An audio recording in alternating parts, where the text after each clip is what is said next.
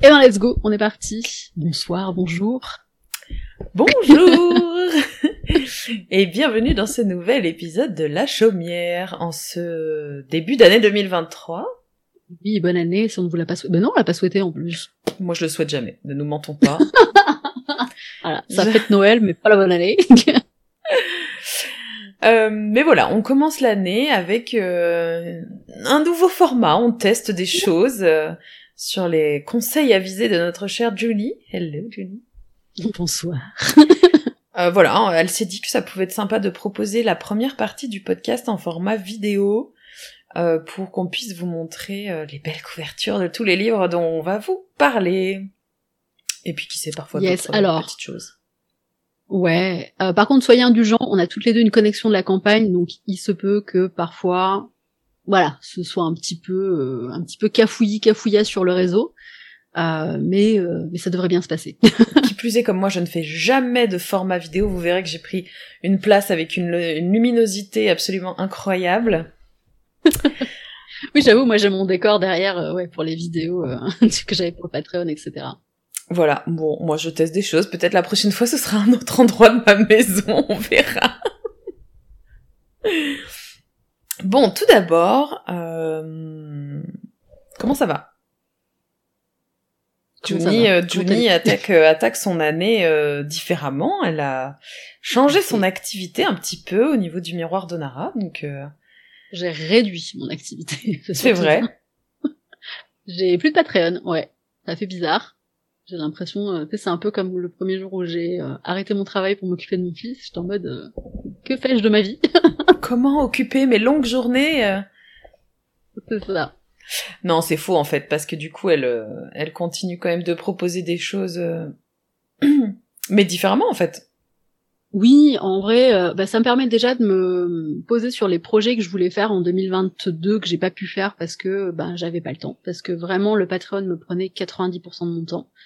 Euh, entre les recherches, l'écriture des dossiers, etc. euh, Enfin, c'était voilà, c'était particulier quand même.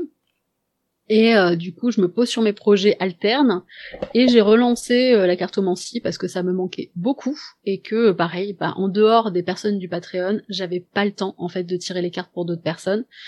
Et euh, il y a un effet un peu un peu bâtard qui se crée quand on fait ça, c'est que on tire toujours les cartes pour les mêmes personnes et du coup on n'a plus l'habitude d'avoir des inconnus et donc d'avoir des problématiques ben, qu'on rencontre pas forcément souvent.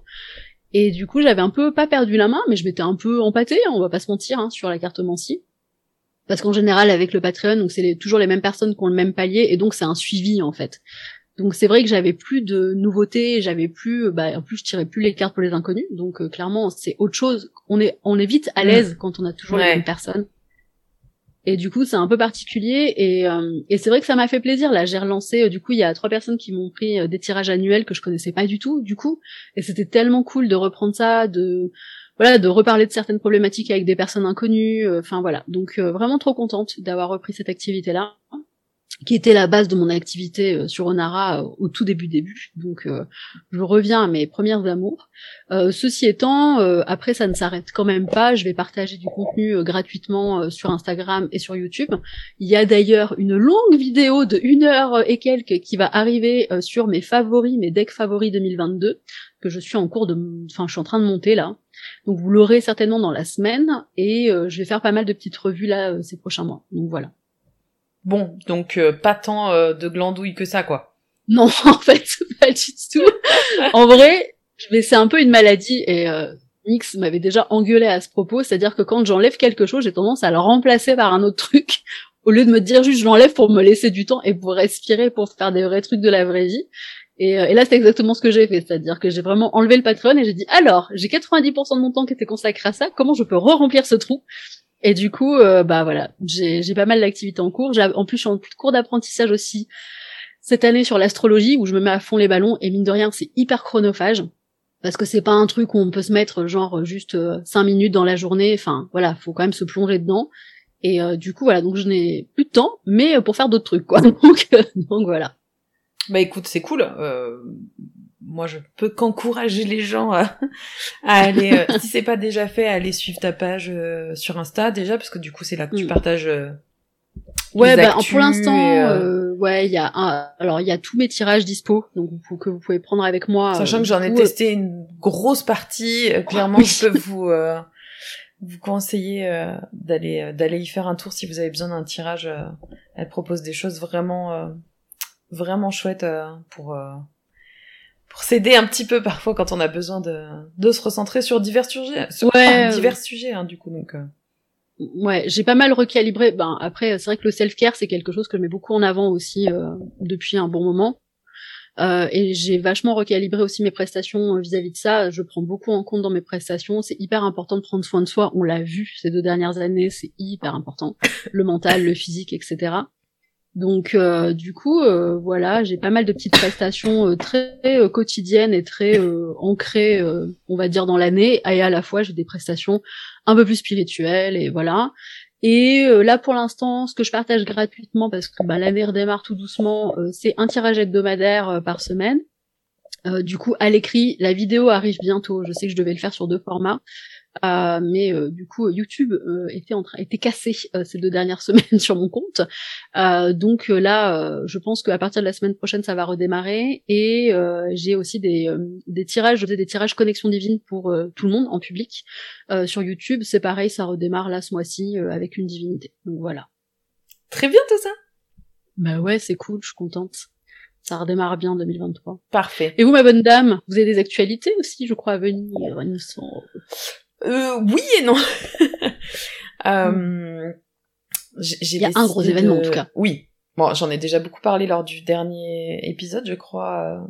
Euh, mais effectivement, au mois de février, il y a le festival Yggdrasil en région lyonnaise, qui est euh, un, un, festival autour des mondes imaginaires. Donc, il y a toute une partie steampunk, toute une partie médiévale, toute une partie fantasy avec avec la SF, avec euh, des gens euh, qui font du, sabre laser. Euh, il y a toute une partie du coup autour de la magie, alors qui est très centrée autour du thème Harry Potter parce que c'est ce qui est le plus visuel, mais c'est là où il y aura aussi beaucoup d'artisans de l'ésotérisme et tout, donc ça va être plutôt chouette. Il y a un coin avec des auteurs qui font des dédicaces, beaucoup d'auteurs qui font de l'auto-édition. Euh, du coup, c'est une jolie, euh, un joli espace pour euh, pour se mettre un petit peu en avant. Et puis, bah, déjà l'année dernière et cette année, ils l'ont un peu augmenté. Ils font toute une partie sur l'espace avec des gens qui travaillent à la NASA, etc., qui viennent parler de leur métier, qui viennent montrer comment c'est fait un moteur de navette spatiale, voilà. Donc, euh, je suis hyper impatiente de faire cet événement. Ça demande beaucoup de boulot à la maison parce que ils attendent 25 000 personnes. Donc, vous imaginez bien que pour une petite boutique artisanale comme moi, quand on fait tout à la main, qu'on écrit les étiquettes à la main, euh, prévoir du stock pour ce genre d'événement, c'est très stressant. Et du coup, ça m'a hum, obligée depuis quelques mois à revoir un petit peu ma façon de fonctionner parce que je propose quand même souvent des nouveautés euh, et du coup, c'est des choses qu'il faut travailler, qu'il faut réfléchir, qu'il faut tester. Et euh, là, du coup, j'ai décidé de me laisser un petit peu de temps parce que j'ai quand même sorti des choses nouvelles euh, en novembre, je crois. Hmm. Et du coup, de pas me forcer à faire des choses nouvelles là dans les dans les mois à venir et de plutôt y aller plus à la cool parce que parce que j'ai besoin d'un peu de temps pour moi, comme tout le monde. On va en parler là dans nos conseils lecture, mais là, euh, ces dernières semaines, euh, j'ai repris un rythme de lecture euh, profane. bah comme je l'ai toujours fait avant d'avoir lancé Chaudron et compagnie en fait et puis je me suis rendu compte que j'avais plus le temps de, de, bouquiner pour moi de passer trop de temps euh, le week-end ou quoi avec les enfants parce que bah il fallait toujours bosser faire de la com machin donc en fait j'ai décidé d'attaquer 2023 calmos. Voilà. Cool Raoul. C'est ça. Donc avec en projet euh, ce gros euh, festoche, la Yggdrasil. Donc j'espère voir plein de gens qui viendront me faire euh, des petits coucous et puis reprendre un petit peu les ateliers. J'en avais parlé, je crois. Je fais des ateliers de temps en temps à l'herboristerie où j'achète mes plantes. donc je vais refaire un atelier d'initiation aux méthodes divinatoires en février. Et puis là on teste en mars et ça c'est quelque chose que ça fait un petit moment que je voulais lancer, euh, de faire des espèces de d'ateliers, tables rondes euh, pour parler euh, des célébrations païennes et puis aider les gens qui ont envie de, Mm. de faire ça chez eux, comment on célèbre, d'où ça vient, qu'est-ce qu'on peut faire à la maison pour faire ça.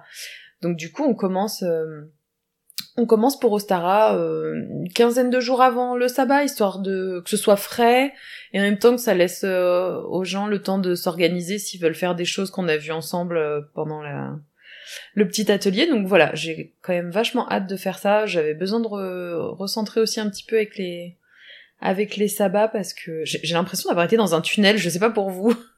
je crois que Ouais.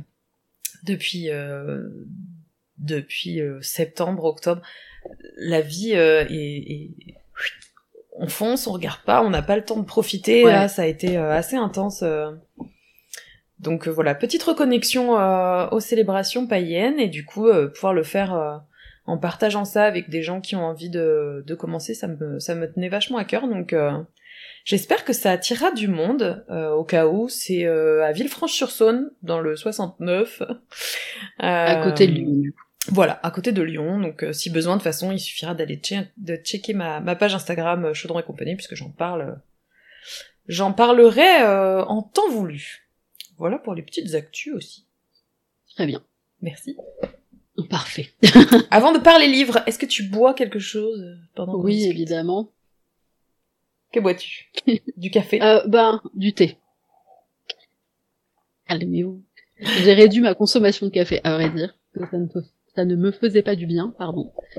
Euh, et du coup, c'est le Blue Earl Grey de euh, les trois coupes de ma, bo- de ma boutique. J'ai dans ma boîte. Quelle horreur de parler comme ça. De ma boutique. Je déteste quand les gens disent ça sur ma boîte. De mon entreprise. de, mon, de mon entreprise. Euh, du coup, ouais, Blue Earl Grey, euh, petit thé noir euh, tout simple. Bon. D'ailleurs, j'en profite pour dire que nous sommes en pleine période de solde et que nous faisons moins 20% sur la boutique sur le total de votre commande. Plus il y a des thés qui sont en réduction, donc euh, profitez-en. C'est le moment d'aller choper euh, les coffrets, etc. si vous voulez. Donc voilà, petit petit message d'utilité euh, publique, sachant que, euh, je le rappelle, on est une toute petite entreprise, on est que trois, Ouais. et que de ces soldes dépendent beaucoup euh, de ce qu'on va pouvoir commander ou pas euh, pour 2023. Euh, donc euh, parce que bah, il faut de l'argent pour commander l'été, hein, évidemment. Et on a envie de proposer des choses un peu plus what the fuck, etc. On a vu que ça vous aimiez bien l'été un peu originaux, etc. Ouais, qu'on a proposé cette année. Donc on va vraiment axer là-dessus. Bah, c'est ceux qui ont le plus de succès, qui sont le plus partis. Et nous, ça nous éclate beaucoup de chercher des thés un peu originaux. Donc euh, du coup, euh, voilà, on aimerait bien, mais il nous faut de l'argent. Donc euh, on compte un peu sur les. Donc les soutenez les petites entreprises, allez Mais acheter oui. dans cette petite boutique de thé. Moi j'ai une gamme euh, de chez elle assez euh, assez importante et il y a de quoi faire à chaque moment de la journée. Oui, Mais là, je bois un chocolat chaud parce que voilà, j'avais besoin d'un peu de réconfort Ah. donc euh, je suis au chocolat chaud cet après-midi. Euh, voilà. Alors du coup, le pourquoi, du comment euh, de ce format vidéo, c'est parce que on a euh, des maisons d'édition qui ont eu la gentillesse de nous faire confiance et de nous envoyer quelques livres pour qu'on puisse en parler. Bah, D'abord les lire, hein, les découvrir, et puis ensuite vous en parler euh, lors du podcast ou sur nos pages perso. Moi, de temps en temps, quand je les reçois, en général, j'essaie de faire des petites stories sur ma page perso euh, Mm. sur Chaudron et compagnie, mais euh, c'est pas l'endroit le plus adapté pour en parler euh, en profondeur. Donc comme ça, je fais le petit euh, unboxing sur ma page et le et le et la vraie euh, review après euh, ici. Je trouve que c'est chouette comme euh, comme compromis. Yes. Euh, Est-ce que tu veux commencer? Est-ce que alors sachant que perso, moi j'ai mis quelques livres de côté, j'ai pas forcément que des choses qu'on m'a envoyées gratuitement, j'ai aussi des choses dont je voulais parler euh, en plus. Bah, moi, j'ai un livre qu'on m'a envoyé du coup et euh, un livre que j'ai topé à la bibliothèque. Et les bibliothèques, c'est un très bon moyen d'avoir plein de livres, hein, donc. On est bien d'accord. Eh Euh, ben, je vais peut-être commencer du coup parce que j'en ai quatre, donc comme ça, ça fera Ouais. euh, alternance. Effectivement. Euh, et ben, on va commencer par celui euh, qui a eu la gentillesse de m'envoyer euh, Le Duc, euh, les éditions Le Duc Ésotérique, qui font euh, des super livres qui s'appellent Ma Bible de. Alors il y en a plein. J'avais eu la Bible de la lithothérapie. euh, après, ils abordent plein d'autres sujets. Là, ils avaient fait euh, la Bible de la magie blanche, donc forcément j'ai eu envie d'y jeter un petit coup d'œil. J'ai vu qu'il y avait celui sur l'astrologie, j'aimerais bien me le toper d'ailleurs. Ah, bah écoute. À négocier. à négocier. non, je peux faire l'effort d'acheter des bouquins quand même. Euh, alors, leurs livres des Bibles sont cool. C'est des livres qui ont un certain coût quand même, qui font une trentaine d'euros, et en même temps, euh, c'est des gros pavés. Ils ont une jolie tranche euh, en tissu. J'aime bien, ça fait à l'ancienne un peu. Ouais. Euh, et c'est des livres qui sont assez complets en général. Euh, là, en l'occurrence, la Bible de la magie blanche euh, d'une autrice que je ne connais pas, qui s'appelle Tiana Fournereau, donc euh, qui est très certainement française. Ah bah j'étais en train de voir au dos, j'avais pas forcément lu le dos.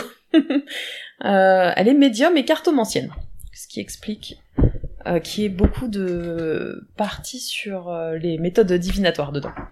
J'ai bien aimé et pas tout aimé, forcément. En même temps, dans un livre, on peut pas toujours tout aimer. Mm. Euh, il est très complet parce qu'il parle de euh, magie de façon générale, de l'éthique euh, magique. Euh, il y a un petit point pour parler euh, des sabbats, des esbats, des autres choses qu'on peut célébrer dans la vie, dans l'année, dans la vie de sorcière, etc. Après, il y a une grosse partie sur... Euh, J'aime pas trop dire comme ça, mais pour l'englober sur le féminin sacré, sur la puissance de la féminité, etc. Ça, c'est quelque chose qui me parle pas particulièrement, mm. donc c'est pas la partie que j'ai le plus euh, que j'ai le plus aimé dans le dans le bouquin, mais on aborde quand même un petit peu tous les outils euh, magiques, euh, les différents types de pierres, les différents outils, les différents euh, type de sel, euh, les outils qu'on peut avoir sur son hôtel, etc. Donc je trouve que c'est une belle euh, porte d'entrée pour les gens qui sont curieux, qui abordent un petit peu tout. Il m'a un petit peu fait penser à, au gros livre de ah de Secret d'étoile, le livre, le, gros, le gros pavé. Attendez. Je baisse oui, les yeux. Le livre collaboratif, là? Oui, tout à fait. Le traité, voilà. Le mm. traité des usages euh, de sorcières. Euh, le fait qu'il l'autre ait été écrit par plusieurs autrices différentes permettait d'aborder des choses euh, qui leur étaient spécifiques à chacune. Là, du coup, on sent que l'autrice, euh, comme elle maîtrise pas tout, elle aborde des choses pour qu'on sache de quoi on parle et du coup pouvoir derrière aller faire ses propres recherches. Et elle va appuyer un petit peu plus sur d'autres aspects mm. qui la concernent un petit peu plus. Donc du coup, il y a effectivement beaucoup de choses sur tout ce qui est euh, divination, plusieurs méthodes divinatoires, la chiromancie, euh, la divination par les runes, par les cartes, par les oracles, etc. Donc voilà, je trouve que de toute façon, de façon générale, les, livres Ma Bible de, euh, de chez le Duc sont des belles portes d'entrée pour, euh, pour plein de choses. Et ce que j'aime bien, c'est qu'il est simple. À l'intérieur, il y en a pas. Euh, voilà, on voit du texte.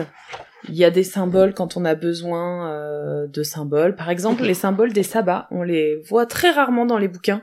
Je me rappelle quand j'ai commencé il y a quelques années, je galérais pour les trouver. C'était Marine Saria, la page Les Sabbats, qui avait fini par m'envoyer euh, euh, les symboles, mais parce qu'ils se trouvent très très difficilement. Euh, donc voilà, je trouve que c'est très chouette de trouver ce genre de petites choses. Après, il y a des rituels écrits euh, pour donner des pistes, euh, je pense, de pratique de magie blanche. Ça plaît, ça plaît pas. On les fait, on les fait pas. Oui. C'est pas la, c'est pas la chose. Ça peut être des bases aussi pour créer ses propres rituels. Ah oui, tout à fait. Ouais, complètement. Mais voilà, je trouve que c'est un joli, un joli livre. Un bel objet. Qui a, oui, et puis surtout qui,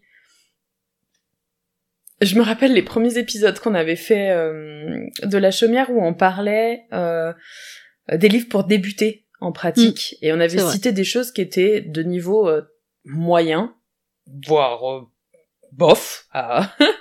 là pour le coup, je pense que pour débuter, c'est un joli bouquin. Il y a beaucoup de choses qui sont bien traitées et il n'y a pas de blabla euh, inutile. C'est presque des définitions parfois de certaines choses, le sel rose, le euh, le euh, l'encens, etc. Pourquoi ça s'utilise, comment, à quel moment, et puis basta. Et du coup, il n'y a pas de blabla qui fait que ça peut tomber dans le dans le dans l'amateurisme parce que parfois quand on sait pas trop quoi dire, on va en mettre des couches pour dire que euh, on remplit un bouquin et pourtant c'est un gros livre hein, mais euh, mais c'est pas le cas de celui-là donc euh, voilà, je je le trouve très chouette. Voilà pour Ok, moi. mais globalement euh, solide porte d'entrée pour les débutants. oui, quoi. voilà, exactement. Très bien. Eh ben parfait. Eh ben je vais aussi commencer du coup par le livre que le duc m'a envoyé. Donc c'est les collections Le Duc et Zo. Euh, moi j'ai, euh, je développe ma médiumnité. Donc euh, par Lila Riori, qui est euh, magnétiseuse euh, médium. Je crois qu'elle est magnétiseuse depuis genre euh, 20 ans, un truc comme ça. Je la connaissais pas du tout. Il faut dire que c'est une partie du milieu que ben moi je connais pas et je suis très ignorante sur tout ce qui est des questions de magnétisme etc j'avoue je suis pas du tout dans cette sphère là et c'est pas des sujets qui ont mon attrait on va dire de manière habituelle Euh, donc en fait c'est un petit guide pour apprendre à développer sa médiumnité il est tout petit hein vous voyez c'est un truc euh, Genre livre de il poche. quoi. fait une deux centaines de pages. Ouais, livre de poche, petit guide pratique, en vrai. Euh, Il y a beaucoup d'exercices à l'intérieur. Alors, comme je vous l'ai dit, moi je vais pas, euh, je peux pas m'avancer sur euh, le fond parce que la médiumnité, déjà, euh, je trouve que c'est un sujet, alors pas sensible, mais ce que j'ai envie de dire, c'est qu'il parle de croyances aussi, euh, puisque on parle là de ce qui se passe, euh, on va dire en termes de communication avec les morts, etc. Ça touche à la croyance de chacun. En plus, Lila, elle travaille avec euh, beaucoup les anges. euh, c'est beaucoup présent euh, Mm. dans le bouquin. Moi, c'est pas du tout ma Eh oui. cam et c'est pas du tout comme ça que je fonctionne. Donc, je ne veux pas parler euh, du, du fond du livre parce que chacun ses croyances et vous y croyez, vous y croyez pas. Vous avez votre, votre propre conception. Mais euh, ce que je veux dire, c'est que euh, voilà, c'est chacun euh, chacun son lot. Euh, en revanche, je peux apporter une petite critique constructive sur la forme, puisque ça, pour le coup, il n'y a pas besoin de croyance pour ça. Je le trouve assez bien construit sur la forme, puisqu'il y a, alors je sais pas si on va voir, mais voilà, il y a pas mal de petits exercices à faire. Il y a notamment plein de petits exercices de méditation, etc. euh, et euh, d'entraînement, euh, notamment euh, par exemple à euh, développer son intuition, euh, ce que je trouve hyper cool et hyper chouette à faire. En revanche, je trouve le ton très affirmé. Et c'est un peu en mode la vérité, c'est un peu comme ça. Ça m'a un peu dérangé parce que après c'est moi et on va dire mon avis perso, j'aime pas quand quand on est sur quelque chose comme ça de l'ordre de la croyance que les personnes affirment à tout prix quelque chose et et du coup ne nuance pas en disant c'est mon expérience ou c'est mon avis ou euh, c'est comme ça que je vois les choses. Le livre est très peu nuancé donc euh, ça ça m'a un peu dérangé j'avoue dans ma lecture. Euh, surtout quand en fait on partage pas forcément euh, du coup les croyances de la personne, c'est vrai que c'est un peu compliqué. Euh, ceci étant, euh, mine de rien, on sent que la nana, euh, ça fait un sacré moment qu'elle est dans le game euh, parce que euh, le livre est très bien développé. Enfin, je trouve qu'il est euh, quand même. euh, donc il y a pas mal de prières, il y a pas mal de méditation, il y a pas mal d'exercices. Il est très accompagnant. Je trouve que si vous, vous êtes dans un truc de euh, les anges gardiens ou que vous voulez travailler avec les anges ou les arcs et des jours de l'année en fait euh, les honorer etc. Et ben euh, voilà si si c'est quelque chose qui vous plaît et qui vous parle, il y en a quand même voilà il y en a une double page ici. Enfin c'est quand même très documenté quand même mine de rien dans son truc à elle. Euh, donc voilà, Euh, il y a quand même des bons trucs en mode, euh, il y a de l'ancrage, il y a euh, euh, se sécuriser. Enfin, c'est pas perché 8000, c'est ce que j'ai apprécié, c'est-à-dire qu'il y a toujours quand même, c'est-à-dire qu'au tout début début, on pourrait se dire ouais, ok, parce que là c'est euh, genre ouvrez vos, enfin c'est ouvrir le troisième œil, tu vois, c'est faire des méditations, euh, ouvrir son intuition, etc. Et en fait quand même. Euh, au bout d'un moment, il y a un truc sur euh, effectivement euh, se sécuriser, euh, se protéger, s'ancrer, Ouais, cool. euh, donc pour moi c'est pas ouais c'est pas un livre tu vois hyper perché etc. Euh, Il y a quand même on sent qu'elle elle sait ce qu'elle fait en fait En- dans son domaine on sent que ça fait un moment qu'elle y est qu'elle comprend les choses etc. Après il y avait des facilités euh, à des moments qui euh, m'ont pas plu du type euh, si vous voyez des formes dans les nuages c'est que vous avez une médiumnité développée bon bah ça, j'avoue, j'a- j'ai eu un peu de mal parce que pour moi, euh, tout le monde voit des trucs dans les nuages et, et voilà. Mais après, moi, j'ai un côté très ancré, donc j'ai beaucoup de mal à sortir euh, de, de tout ça. Euh, en revanche, c'est ce que je disais, euh, vraiment, si euh, vous êtes après, faut lire pour. euh, Enfin, c'est- bien parce que du coup, ça m'a permis de, de découvrir un univers que je connaissais pas du tout pour le coup. Euh, travailler avec les archanges, etc. Pour moi, c'est quelque chose je pratique absolument pas. C'est pas du tout mon côté, on va dire, euh, donc ça m'a permis de découvrir comment ça se faisait. Euh, et euh, du coup, euh, bah, ce qui était possible de faire, etc., avec ces entités-là, ce que j'ai trouvé très très cool. Je sais par contre que c'est pas du tout bac, parce que du coup j'ai lu et je sais. Et je pense que c'est clairement des livres, notamment quand on parle de médiumnité ou quand on parle de spiritisme, etc. Euh, il faut trouver le bon auteur ou la bonne autrice et euh, trouver des personnes qui effectivement euh, bah, correspondent un petit peu au chemin auquel on croit. Mais c'est bien de lire quand même d'autres trucs pour se rendre compte que bah, effectivement le chemin auquel on croit c'est celui-là. Voilà, euh, il y en a pas d'autres. Donc j'ai trouvé très bien pour ça. Euh, le petit truc aussi, hmm, alors après peut-être que euh, je me rappelle pas tout non plus parce que je l'ai lu assez rapidement. Alors il se lit très bien, très vite. Euh, il est structuré toujours de la même manière où du coup il y a un petit euh, par exemple, l'intuition, c'est d'abord être médium avec soi-même. Par exemple, voilà. Donc, vous voyez, les chapitres sont hyper gros. Enfin, c'est bien écrit.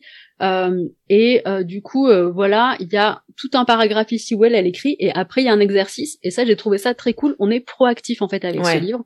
Donc c'est pas juste quelqu'un qui délivre la bonne parole et vous buvez ses paroles et après on vous lâche. elle a vraiment voulu faire un livre d'exercice et d'apprentissage. Donc c'est un livre où le lecteur il est en action. Ça j'ai beaucoup apprécié. Et, euh, et du coup, voilà. Après, moi, le seul point qui me dérangeait un petit peu, c'est son approche un peu love and light. Euh, j'avoue, de euh, si vous êtes bien intentionné, vous attirez les, les bonnes entités, etc. Pour moi, euh, mais encore une fois, ça n'est que ma croyance, mais l'autre côté, c'est un peu comme ici, il y a des bons, il y a des mauvais, il y a des entre-deux, euh, et du coup, voilà. Après, elle fait quand même tout un chapitre sur la protection, sur l'ancrage, etc., qui vient un peu resécuriser le truc. Donc ça m'a pas euh, non plus euh, perturbé 8000. Euh, voilà, c'était ça. Enfin, de toute façon, c'est sa vision des choses, quoi. Oui, après, avec la je pense que à force de nous écouter, les gens savent aussi vers quoi penchent à peu près nos croyances perso. Oui. c'est logique que tout ce qu'on lise ne corresponde pas forcément à nos croyances personnelles. c'est pareil pour tout le monde. Hein. Je suppose que Mm. Vous allez à Cultura, vous allez dans le rayon ésotérisme, euh, il y a peut-être un livre sur dix qui va parler vraiment à, à, à, votre pratique propre. Ça veut pas dire que le reste n'est pas intéressant pour votre culture et, euh, et, et c'est chouette d'avoir. Oui. Euh, et puis comme je dis, moi j'étais Ouais, moi j'étais contente de l'avoir lu quand même, mm. même si dès le début je savais que du coup ça allait pas du tout coller avec ce que moi je croyais. Par contre, je suis hyper contente de l'avoir lu parce que, euh, eh ben, j'ai découvert euh, d'autres pratiques aussi. Euh, voilà, euh, avec, ben, je vous disais, les anges et les archanges, c'est pas du tout quelque chose que je connais. Donc j'ai appris des choses. Après, évidemment, là encore, c'est de la croyance, donc je prends pas pour acquis tout ce qui est dit dans le livre, mais c'est une bonne base, je trouve, pour avoir un aperçu de ce qu'il est possible de faire avec ces entités-là. j'ai beaucoup aimé le côté hyper proactif, les exercices. Je trouve en plus que tu vois, c'est idiot, mais par contre, euh, j'ai trouvé que beaucoup de choses type méditation ou prière, etc., en fait, c'est une bonne base, c'est comme le livre que tu viens de présenter, c'est-à-dire que ça peut servir de base pour ses propres croyances, euh, tu vois, et se dire, ok, en fait, bon, là, c'est une prière pour un ange, mais en fait, je peux me servir de la structure pour faire autre chose, je peux me servir de ça pour un rituel. Et je trouve en fait que c'est aussi plein de bonnes idées, euh, pour le coup, de porte d'entrée, et de se dire, ok, comment est-ce que je peux me réapproprier ce qui est écrit pour pouvoir moi le mettre en place avec mes croyances. Donc du coup voilà. Mais euh, en vrai, hyper contente quand même de la, de l'avoir lu, même si je partage pas du tout la vision de l'autrice. Euh, j'ai trouvé que dans la forme, il était quand même bien construit et que euh, ça fait plaisir aussi de voir un livre qui rend le lecteur acteur de sa croyance et acteur de ses pratiques, parce que bon, on n'en voit pas beaucoup en fait. Enfin, il y a beaucoup de rituels prémâchés, etc. Mais en fait, il n'y a pas forcément de trucs de réflexion ou de entraînez-vous à dans telle situation, etc. Euh, donc j'ai trouvé ça très très cool pour le coup. Bon bah très bien. Voilà. Parfait. À vous madame. Euh, je fais plouf plouf avec la pile qui est à côté de moi pour ça, avec lequel j'enchaîne. Moi j'ai pas besoin de plouf ploufer très longtemps. euh, et ben comme après tu vas parler d'un roman, je vais parler d'un roman. Oui. Victor's Rock. Ah. Joe Collins. est-ce que je vous saoule avec ça? Non. Euh... Non, mais tu sais, du coup, est-ce que euh, est-ce que euh, Joe Collins sera présente euh, avec Dresden Tout à fait. C'est pour Et eh ça ben, aussi. Ce sera le bon moyen pour moi d'aller choper ses bouquins, du coup. C'est pour ça que j'en parlais aussi ce mois-ci. Euh, donc Joe Collins, autrice de la région iséroise, je crois, bon, en tout cas du secteur Auvergne-Rhône-Alpes. Represent auto-édite ses romans, donc la fameuse série Victor's Rock, dont je parle depuis maintenant euh, bah, bien un an et demi, puisque j'ai attaqué au premier qu'elle a sorti. Euh, Celui-ci est le tome 5. il n'en reste plus qu'un. Euh, qu'elle doit sortir, je crois, en septembre. Ah, après Finito? Alors, pour la série Victor's Rock, oui. Par contre, c'est une autrice très prolifique qui a sorti d'autres euh, séries dans d'autres univers. Euh, je, alors celui-ci je l'ai je l'ai acheté de mes propres deniers, mais euh, elle a eu la gentillesse de me de m'intégrer à ses partenaires pour l'année 2023. Donc du coup je vais recevoir euh, ses prochaines publications. Euh, là par exemple, alors là pour le coup elle me les remettra en main propre euh, à Yggdrasil pour euh, pour qu'on en profite pour se faire un petit un petit coucou. Euh, à la sortie un livre qui s'appelle Les Lords d'Otona, qui euh, se passe dans le milieu forain avec une voyante. C'est toute une histoire autour de. Euh, oh. Alors ça, ça me plaît. Euh, de, de, alors, elle, elle écrit beaucoup de dystopie, donc du coup, il y a toute une histoire de de lutte des classes euh, dans des univers qui sont proches d'une autre et en même temps. Euh, euh, oui, pas tout à fait. Pas tout à fait, voilà. Euh, donc là, je vais attaquer cette nouvelle euh, cette nouvelle euh, série.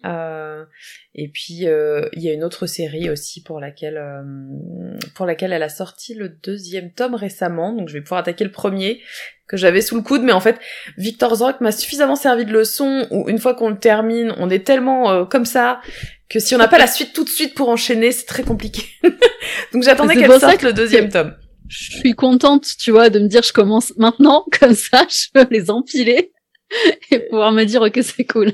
Mais voilà, du coup là, le cinquième tome euh, est un petit peu une deuxième partie de la saga, puisqu'en fait on ne suit plus les mêmes personnages, euh, mais des personnages dont on a déjà entendu parler dans les tomes précédents.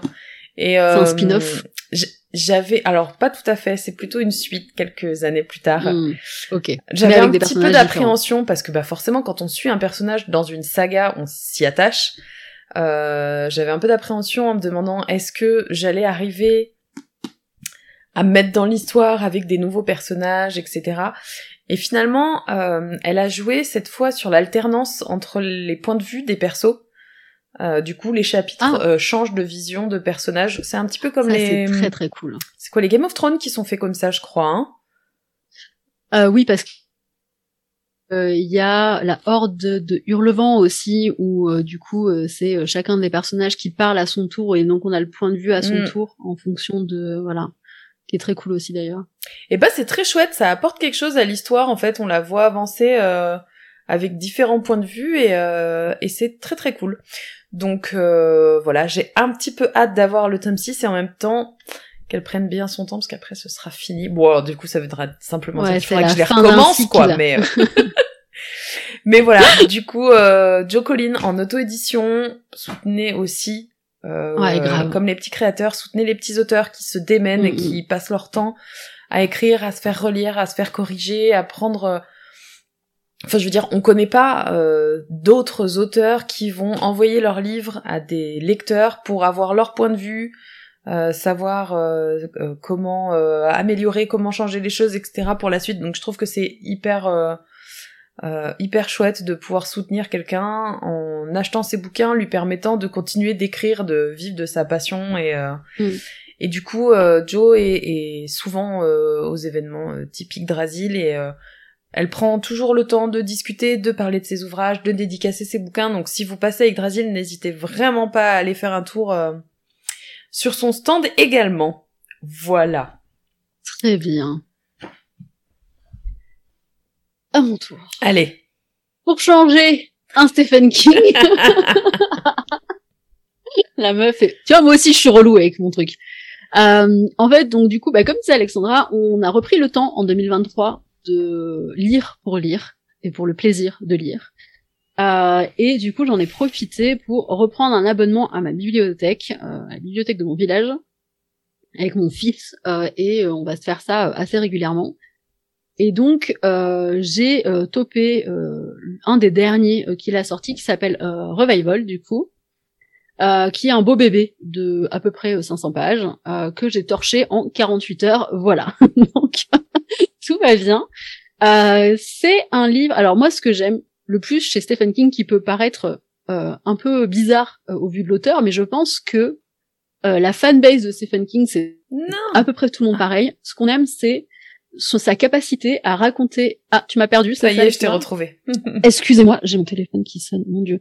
Euh, c'est sa capacité à raconter la vie des gens sur plusieurs années et à raconter limite une vie un peu banale en fait avec des touches de de fantastique.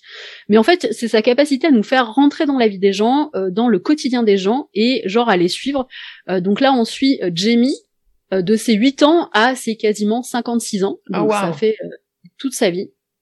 Et en fait, euh, il vit dans une petite ville du Maine, comme d'habitude, chez Stephen King.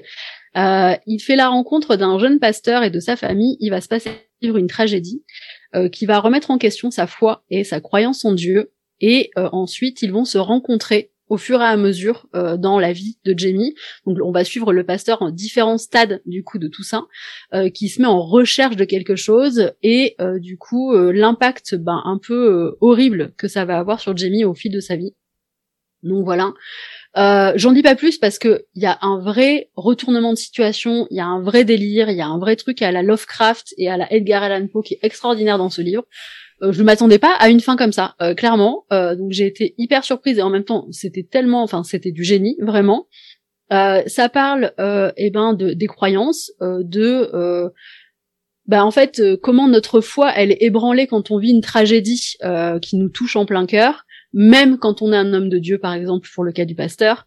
Euh, ça remet euh, beaucoup euh, le truc de fanatisme, notamment aux États-Unis, tu sais, tout le côté des prêcheurs, du coup, guérisseurs, tu sais, qui font des tentes de guérison et donc ils vont, mhm. ils sont itinérants, etc. Il y a beaucoup de ça, mais le fanatisme et la religion chez Stephen King, c'est un gros sujet.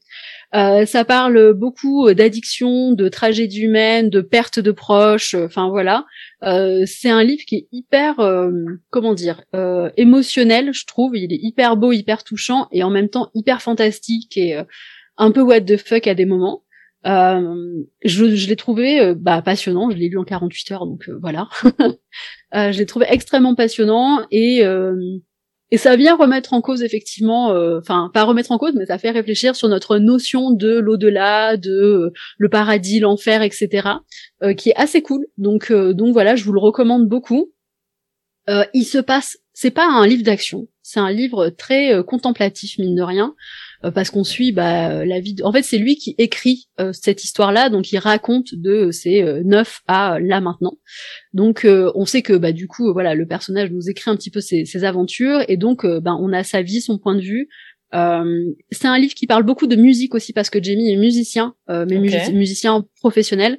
Euh, Stephen King, il est, euh, c'est un nerd du rock. Euh, voilà, il a beaucoup, enfin, il a participé à plusieurs groupes de rock and roll. Il fait de la musique et la elle est très présente dans ses bouquins. et celui-là en particulier, du coup, qui parle beaucoup de rock and roll, de soul, voilà, de tout ce qui a construit un peu la musique en Amérique.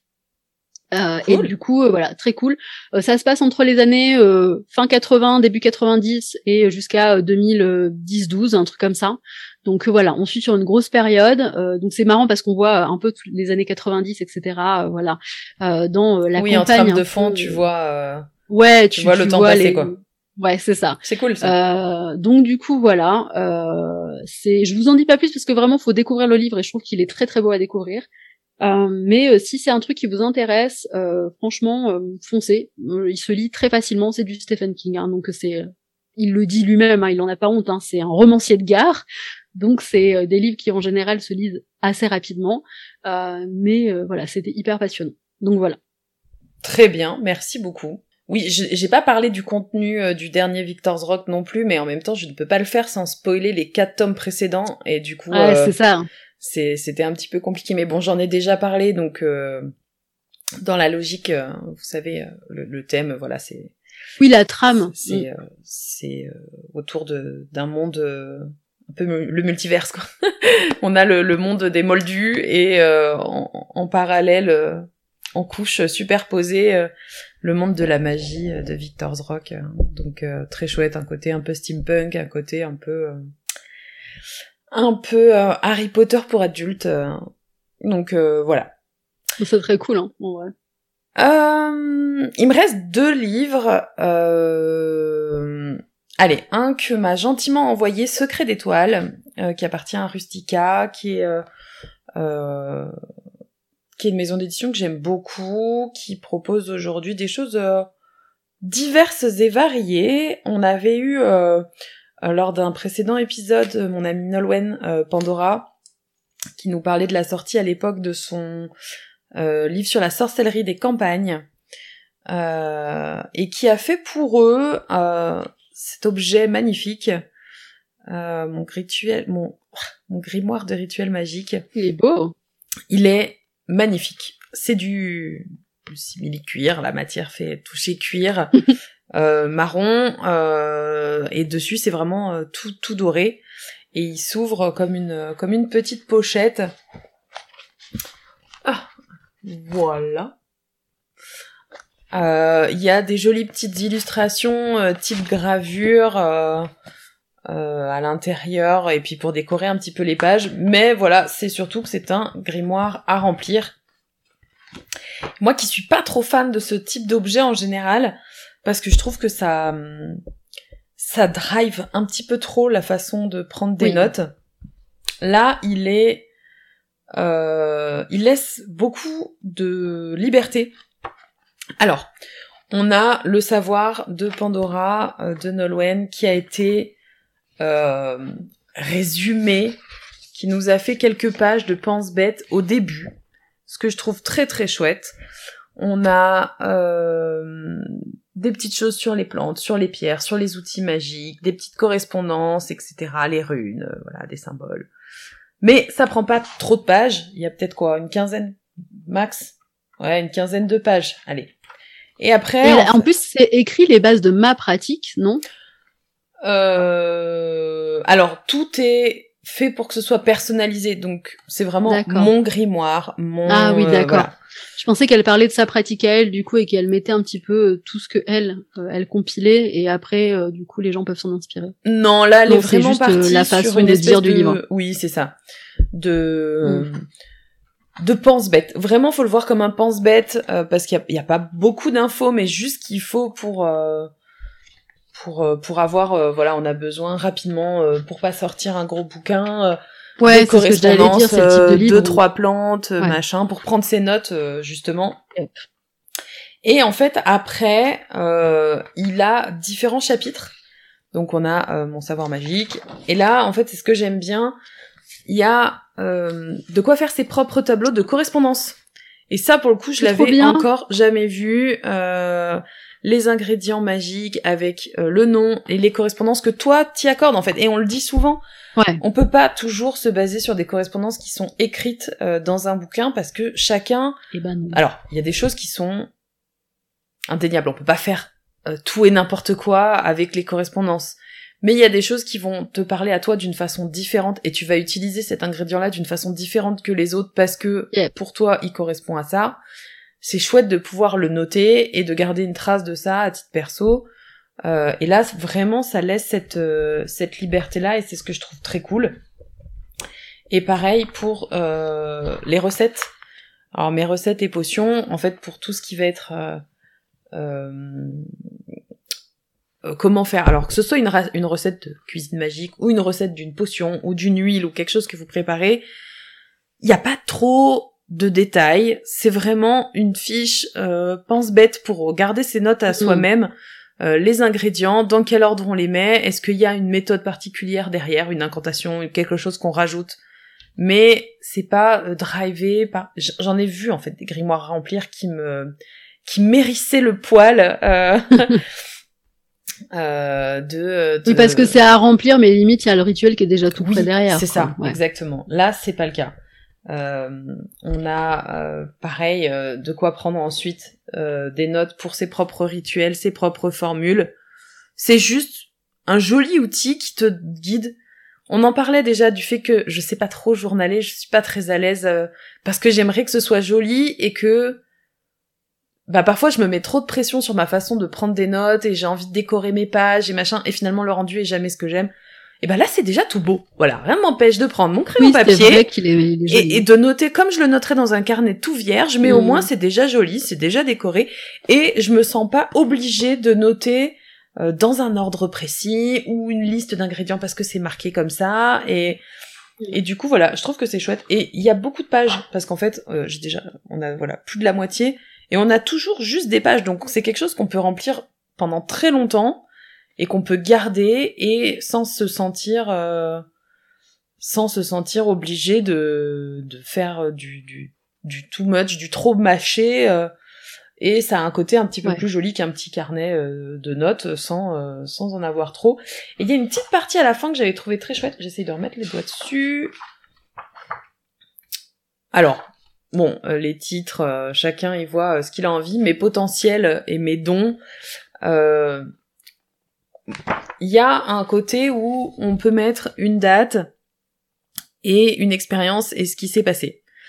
Ah, mais ça c'est trop bien. Voilà. Et je trouve que c'est super cool parce que on peut tester un rituel ou un même Mais un tirage cool. de cartes ou quoi et y voir quelque chose et avoir envie de garder une trace de cette expérience parce que ça nous est tous arrivé sinon on ferait pas ce qu'on fait aujourd'hui de, de vivre quelque chose d'avoir envie de garder une trace de le noter et de pouvoir revenir dessus avec la date, avec ce qui s'est passé en le notant à chaud et euh, et voilà, je trouve que c'est chouette d'avoir euh, intégré ça. euh, ouais, et puis c'est tellement euh, axé magie et rituel. Enfin, ce que je veux dire, c'est que en général, un rituel, on sait qu'il marche après l'avoir fait, Mm. et du coup, on est quand même obligé de le noter euh, quelque part parce que ben voilà, faut qu'on note ce qu'on a fait. Moi, je note jamais rien, cool- justement, parce que je Ouais, savais pas bah, comment faire et comment le noter. Je sais bien.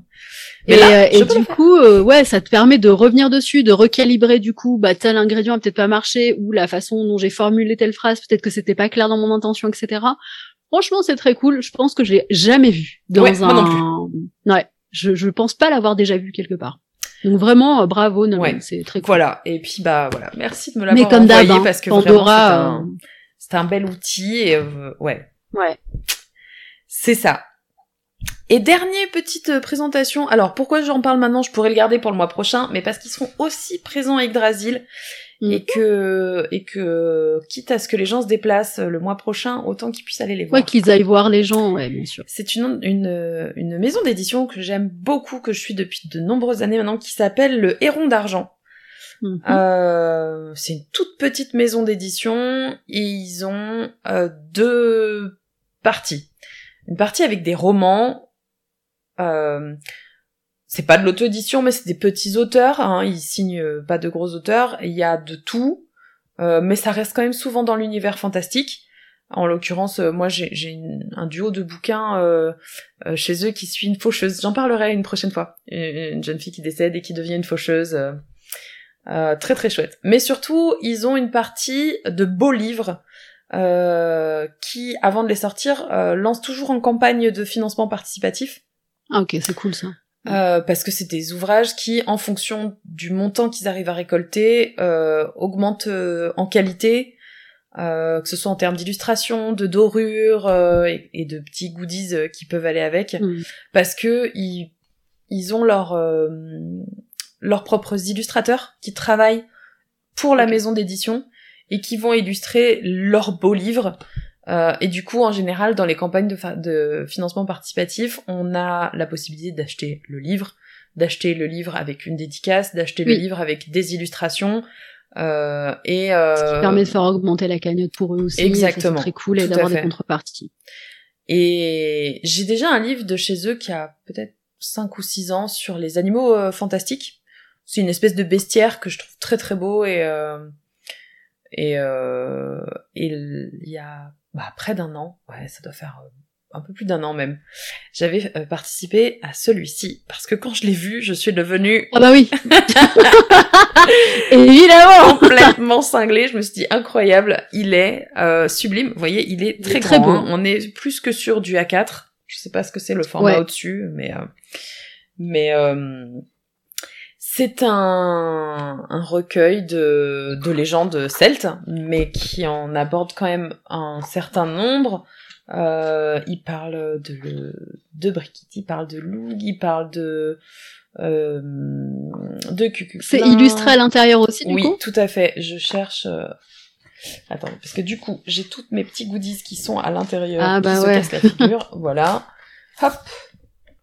Alors du coup, quand je mets devant ma bouche, ça doit cacher un petit peu le micro, mais euh, tout est Oui, illustré. Chaque histoire est illustrée et tout Oh, est vraiment magnifique. C'est très très beau. Ah ouais. Oh, putain, Et euh, on m'avait posé la question parce qu'il y a eu un épisode où on parlait de mes références en termes de mythologie celte. euh, Oui, tout à fait. Là, on est sur quelque chose d'accessible. Mes enfants me posent Mm. beaucoup de questions, par exemple, sur les divinités celtes, euh, sur euh, majoritairement irlandaises, mais euh, c'est assez compliqué de leur résumer des histoires euh, Ouais, on est d'accord. qui sont euh, qui ont qui ont beaucoup de alors déjà de choses qui sont pas forcément adaptées aux enfants et en plus euh, en se basant sur les textes euh, des historiens etc les, te- les textes sur lesquels je travaille moi euh, à titre personnel c'est plus difficile là euh, c'est pas un ouvrage euh, universitaire ça reste euh, un livre de légende et du coup c'est Mm. écrit de sorte que je peux euh, leur euh, leur lire l'histoire et ils peuvent en savoir un petit peu plus sur les dieux et les déesses, sur les légendes Ouais. euh, en particulier. Ouais, c'est un joli livre de bibliothèque de salon à sortir. Exactement, ouais, tout à fait. Euh... Regardez-moi ce beau dragon. Petite dédicace à notre, Ah, Elodie. à notre chère Elodie. Il est très beau, ouais. Et vraiment, ma caméra ne rend pas hommage aux, aux couleurs. euh, Mais, euh, mais voilà, il y a, il y a beaucoup, beaucoup de légendes différentes. Il y a un petit coin sur euh, le roi Arthur, la quête du Graal. On en a beaucoup Trop parlé ce week-end avec les petits en plus, donc euh, je vais pouvoir leur ressortir. Et, euh, et chaque histoire est illustrée. Vraiment, chaque légende a sa Ouais, propre euh, illustration. Tout est vraiment euh, très, très bien travaillé. Et, euh, et du coup, vous voyez par exemple, là, euh, ces illustrations qu'on a en plus, euh, qui Ah, ont des dorures dans l'illustration. Elle est euh, magnifique. voilà, c'est euh, c'est un bel ouvrage, c'est un bel objet et je soutiens beaucoup cette maison d'édition parce que j'aime beaucoup le travail qu'ils font. Ils restent très humains, très très impliqués dans tout ce qu'ils font et je trouve que c'est euh, c'est important parce qu'on on n'en voit pas forcément euh, beaucoup euh, des maisons d'édition comme celle-là qui, qui prennent le temps de tant pis ton livre tu vas l'attendre un an et ben tu l'attendras un an mais ils auront été au bout de leur démarche ils auront été euh, chercher des auteurs qui sont euh, euh, quand même souvent des historiens ou Mhm. euh, des romanciers mais avec des bases euh, d'histoire euh, etc et des illustrateurs qui savent ce qu'ils vont dessiner en fait qui vont chercher Ouais, ouais. les détails, les symboles, euh, que ce soit des personnages de légende ou des divinités qui vont euh, ajouter des petites choses qui sont, euh, enfin, qui montrent que vraiment c'est des gens qui sont, euh, qui sont euh, dans leur, euh, dans leur truc. Regardez comme c'est. Ouais, puis on est dans une période où on a vu ce que ça donnait quand c'était plus à échelle humaine euh, au niveau des maisons d'édition, et je trouve que c'est bien du coup de soutenir ce genre de voilà. De, Mm, mm. Et voilà. Et du coup, eux, ils ont toujours un stand euh, à Yggdrasil. Euh, Bien, j'irai craquer mon slibard là-bas aussi. Ils ont leurs romans, ils ont leurs beaux livres, ils ont Bah, des illustrations. Au vu des illustrations, etc. Je pense que les romans, ça va être bien ma cam, donc euh, je vais, je vais aller euh, un petit peu faire un tour. Et souvent, ce qu'il faut savoir, c'est que sur leur stand, euh, il y a euh, l'un des deux propriétaires. Je crois que c'est un couple qui tient cette maison d'édition. Mm. Euh, mais il y a forcément en plus avec eux au moins un, deux auteurs, un ou deux illustrateurs qui font des dédicaces sur cool. place. Pour peu que t'achètes un de leurs bouquins, ils vont te le dédicacer sans, sans aucun problème. Ils bien. sont hyper gentils. Et, euh, et voilà. Alors c'est aussi des livres qui ont un certain budget, hein, faut. Mais en même temps, pour le coup, c'est complètement euh, justifié. Et ça fait partie du monde de l'indépendant. Je pense qu'à un moment donné, il faut aussi qu'on se dise, c'est comme pour les decks euh, au niveau tarot, oracle, quand c'est auto-édité, auto-financé, ça a un coût euh, et il faut rémunérer à leur juste valeur les personnes aussi qui sont derrière. Et euh, forcément, bah c'est pas euh, 20 balles quoi. Voilà. Voilà. Donc euh, voilà, je tenais à le présenter en plus aujourd'hui parce que bah ça va vous permettre. euh, Alors je me doute que tout le monde ne peut pas venir à Yggdrasil, que la région lyonnaise n'est pas euh, le centre de la France. Venez tous Euh, mais euh, mais pour les personnes qui vont s'y rendre, parce que voilà, 25 000 personnes, j- j'ai espoir quand même que peut-être des gens qui nous écoutent euh, feront partie de ces. euh, Apparemment, on a un gang en Isère, donc euh, C'est vrai. Je voilà. Mais J'en du fais coup, appel à euh, vous. voilà, ce- c'est c'est il y a Joe Colline, il y a euh, euh, les éditions du héros du héron d'argent, il y aura moi bien sûr, votre humble serviteur. Et puis euh, sur euh, sur Instagram, j'ai j'ai posté un petit peu la liste des autres créatrices que je connais qui seront euh, Qui là. seront présents. Euh, parce que bah, je, ça me tient à cœur en fait de montrer que c'est un événement euh, fantastique, fantaisie, euh, imaginaire et tout ce que vous voulez, mais ça n'empêche pas que les artisans qui seront sur place, c'est des gens qui croient euh, à ce qu'ils font, qui ont une vraie pratique et qui ont des euh, qui, qui vont vous proposer à ce, à ce moment-là des, des choses qui qui qui sont pas euh, que de la déco ou de l'imaginaire et il y en a hein, clairement. Vous verrez aussi il y a forcément des stands de de revendeurs euh, japonais euh, ou chinois Oui. euh, qui, qui vendent beaucoup de choses euh, Mais on peut dire que la liste que toi t'as établie sur Instagram, par exemple, c'est des personnes safe ah oui et sûres là-dessus et que tu connais et que Mm. tu suis. euh, voilà. tout à Donc, fait Allez-y, regardez cette petite liste tout nette. Voilà. Et puis, ben, je pense qu'on a fait le tour de nos Yes. recommandations euh, bouquins de ce mois. Donc, euh, on l'a dit un petit peu dans l'épisode du mois dernier, mais je me doute que tout le monde l'a pas écouté parce que un, c'est un épisode sur Noël et deux, c'est un Ouais. épisode live. Donc, euh... C'est vrai que c'est notre épisode de reprise de l'année là. En fait, j'ai pas. mais oui, c'est ce que j'ai dit au début. Julie se réveille. Bonsoir. Mais euh, voilà, maintenant, on va prendre un petit peu plus de temps pour parler de bouquins. On va Oui. garder euh, du temps pour parler toutes les deux. Alors aujourd'hui, on vous parlait plutôt de nos actus, euh, euh, de nos. Bah, c'est la rentrée, c'est la. Voilà. Mais on reprendra. euh, on, on va très certainement plus faire d'épisodes avec deux invités. On, est, on a envie Ouais. de se garder plus de temps pour parler euh, nous. Et on parlera un petit peu plus de bouquins. Alors on l'avait déjà commencé à le faire petit à petit euh, ces derniers mois, mais Ouais. voilà, là, ça aura pris euh, une heure. Euh, C'était pas de trop, et puis euh, je pense qu'on est entouré de gens qui nous écoutent, qui lisent au- aussi beaucoup. Ouais, qui lisent autant que nous et qui sont autant passionnés euh, Mm. ben, par les livres. Donc, euh, et puis c'est vraiment, enfin, pour le coup, autant pour Alexandra que pour moi, c'est une activité qui est centrale dans, Ah, dans nos vies. On a toutes les deux été des enfants de la lecture et voilà. Et, euh, et on lit énormément. Alors, euh, avec plus ou moins de temps selon nos activités, mais ce que je veux dire, c'est que euh, ça fait partie intégrante euh, de nos vies et ben c'est de plus en plus aussi une volonté pour nous de coller aussi ben voilà on- à nos envies, à ce qu'on en- enfin on avait envie de moins mainstreamer peut-être la chaumière, mais de la rendre plus perso. Et la lecture, euh, bah, vous allez en bouffer parce que ça fait partie de nos vies. Et en même temps, c'est trop cool de découvrir des univers, de voilà, de, de découvrir. Vous, ça vous donnera aussi des idées lecture. On vous demande aussi vos conseils à vous et vos Ouais, idées. complètement. Euh, parce que ben voilà, on aime toujours découvrir des bouquins et on aime toujours découvrir des univers, donc c'est cool. Euh, mais euh, mais ouais, on, on se voyait pas ne pas le faire cette année, euh, on- va dire de manière officielle en tout cas, parce que bah ça fait trop partie euh, Ouais. de, de nos vies quoi. Donc euh, donc voilà. Et du coup, la deuxième partie de l'épisode sera dispo uniquement en format podcast, donc euh, comme d'hab sur Audio. les audio, ouais, sur les sur les plateformes habituelles. Et nous allons recevoir quelqu'un pour parler un petit peu de livres aussi.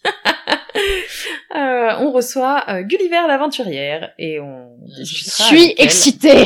de plein de choses de ses actuels. Donc, euh, pour les gens qui regardaient la vidéo, on switch sur votre plateforme d'écoute préférée, et pour les autres, voilà. eh ben c'est parti. Et nous voilà pour cette deuxième partie d'épisode, accompagnée de notre invité de ce mois, j'ai nommé Gulliver l'aventurière. Est-ce qu'on t'appelle par un autre nom ou est-ce qu'on t'appelle comme ça? Bon, Gulliver, ça me va bien. Ça marche. Eh ben merci d'être avec nous en tout cas Merci à vous de m'avoir invité, c'est cool. pour ce premier épisode de l'année. On s'est dit qu'on allait faire les choses euh, comme il faut. Ça fait un petit moment qu'on discute euh, du fait qu'il fallait que tu fasses un épisode avec nous, donc euh, donc c'est cool de commencer 2023 comme ça. Ouais, Inauguration de la saison 3 de la chaumière avec Gulliver, c'est cool, j'avoue. Putain, c'est vrai en fait là, c'est le. Oui, troisième saison, madame. Et oui, puisqu'en fait on avait commencé euh, la chaumière en janvier. Très bien. Bon bah voilà, sur ces bonnes nouvelles, euh... attaquons. Euh, Alors, on, comme d'hab, on, on, on est, euh, on est toujours freestyle. On va parler d'un petit peu tous tes, tes multiples talents, euh, projets. euh. ça marche. Comment on, comment on t'a connu? Alors, euh, moi, je pense que c'est avec la sortie de l'oracle de la déesse sombre. Ouais. Je pense que c'est comme ça. Tu as aussi participé à un oracle euh, sur les runes avec euh, Lyra, c'est ça? Ouais, tout à fait. Et puis après, bah, moi, je suis tombée en amour de ton incroyable BD. Euh, ah BD objet. le voyage du fou qui sortit quoi Au printemps dernier, quelque chose comme ça, non? Peut-être un peu plus tôt? Ouais, c'est ça. Non, ouais, c'est ça. Au printemps dernier, c'était c'était le lendemain de l'anniversaire de mon père, qui est né le 28 mars. Donc ouais. C'était son cadeau d'anniversaire, du coup? Ouais, c'était son cadeau sans pression. Je crois qu'il était. J'ai écrit un livre.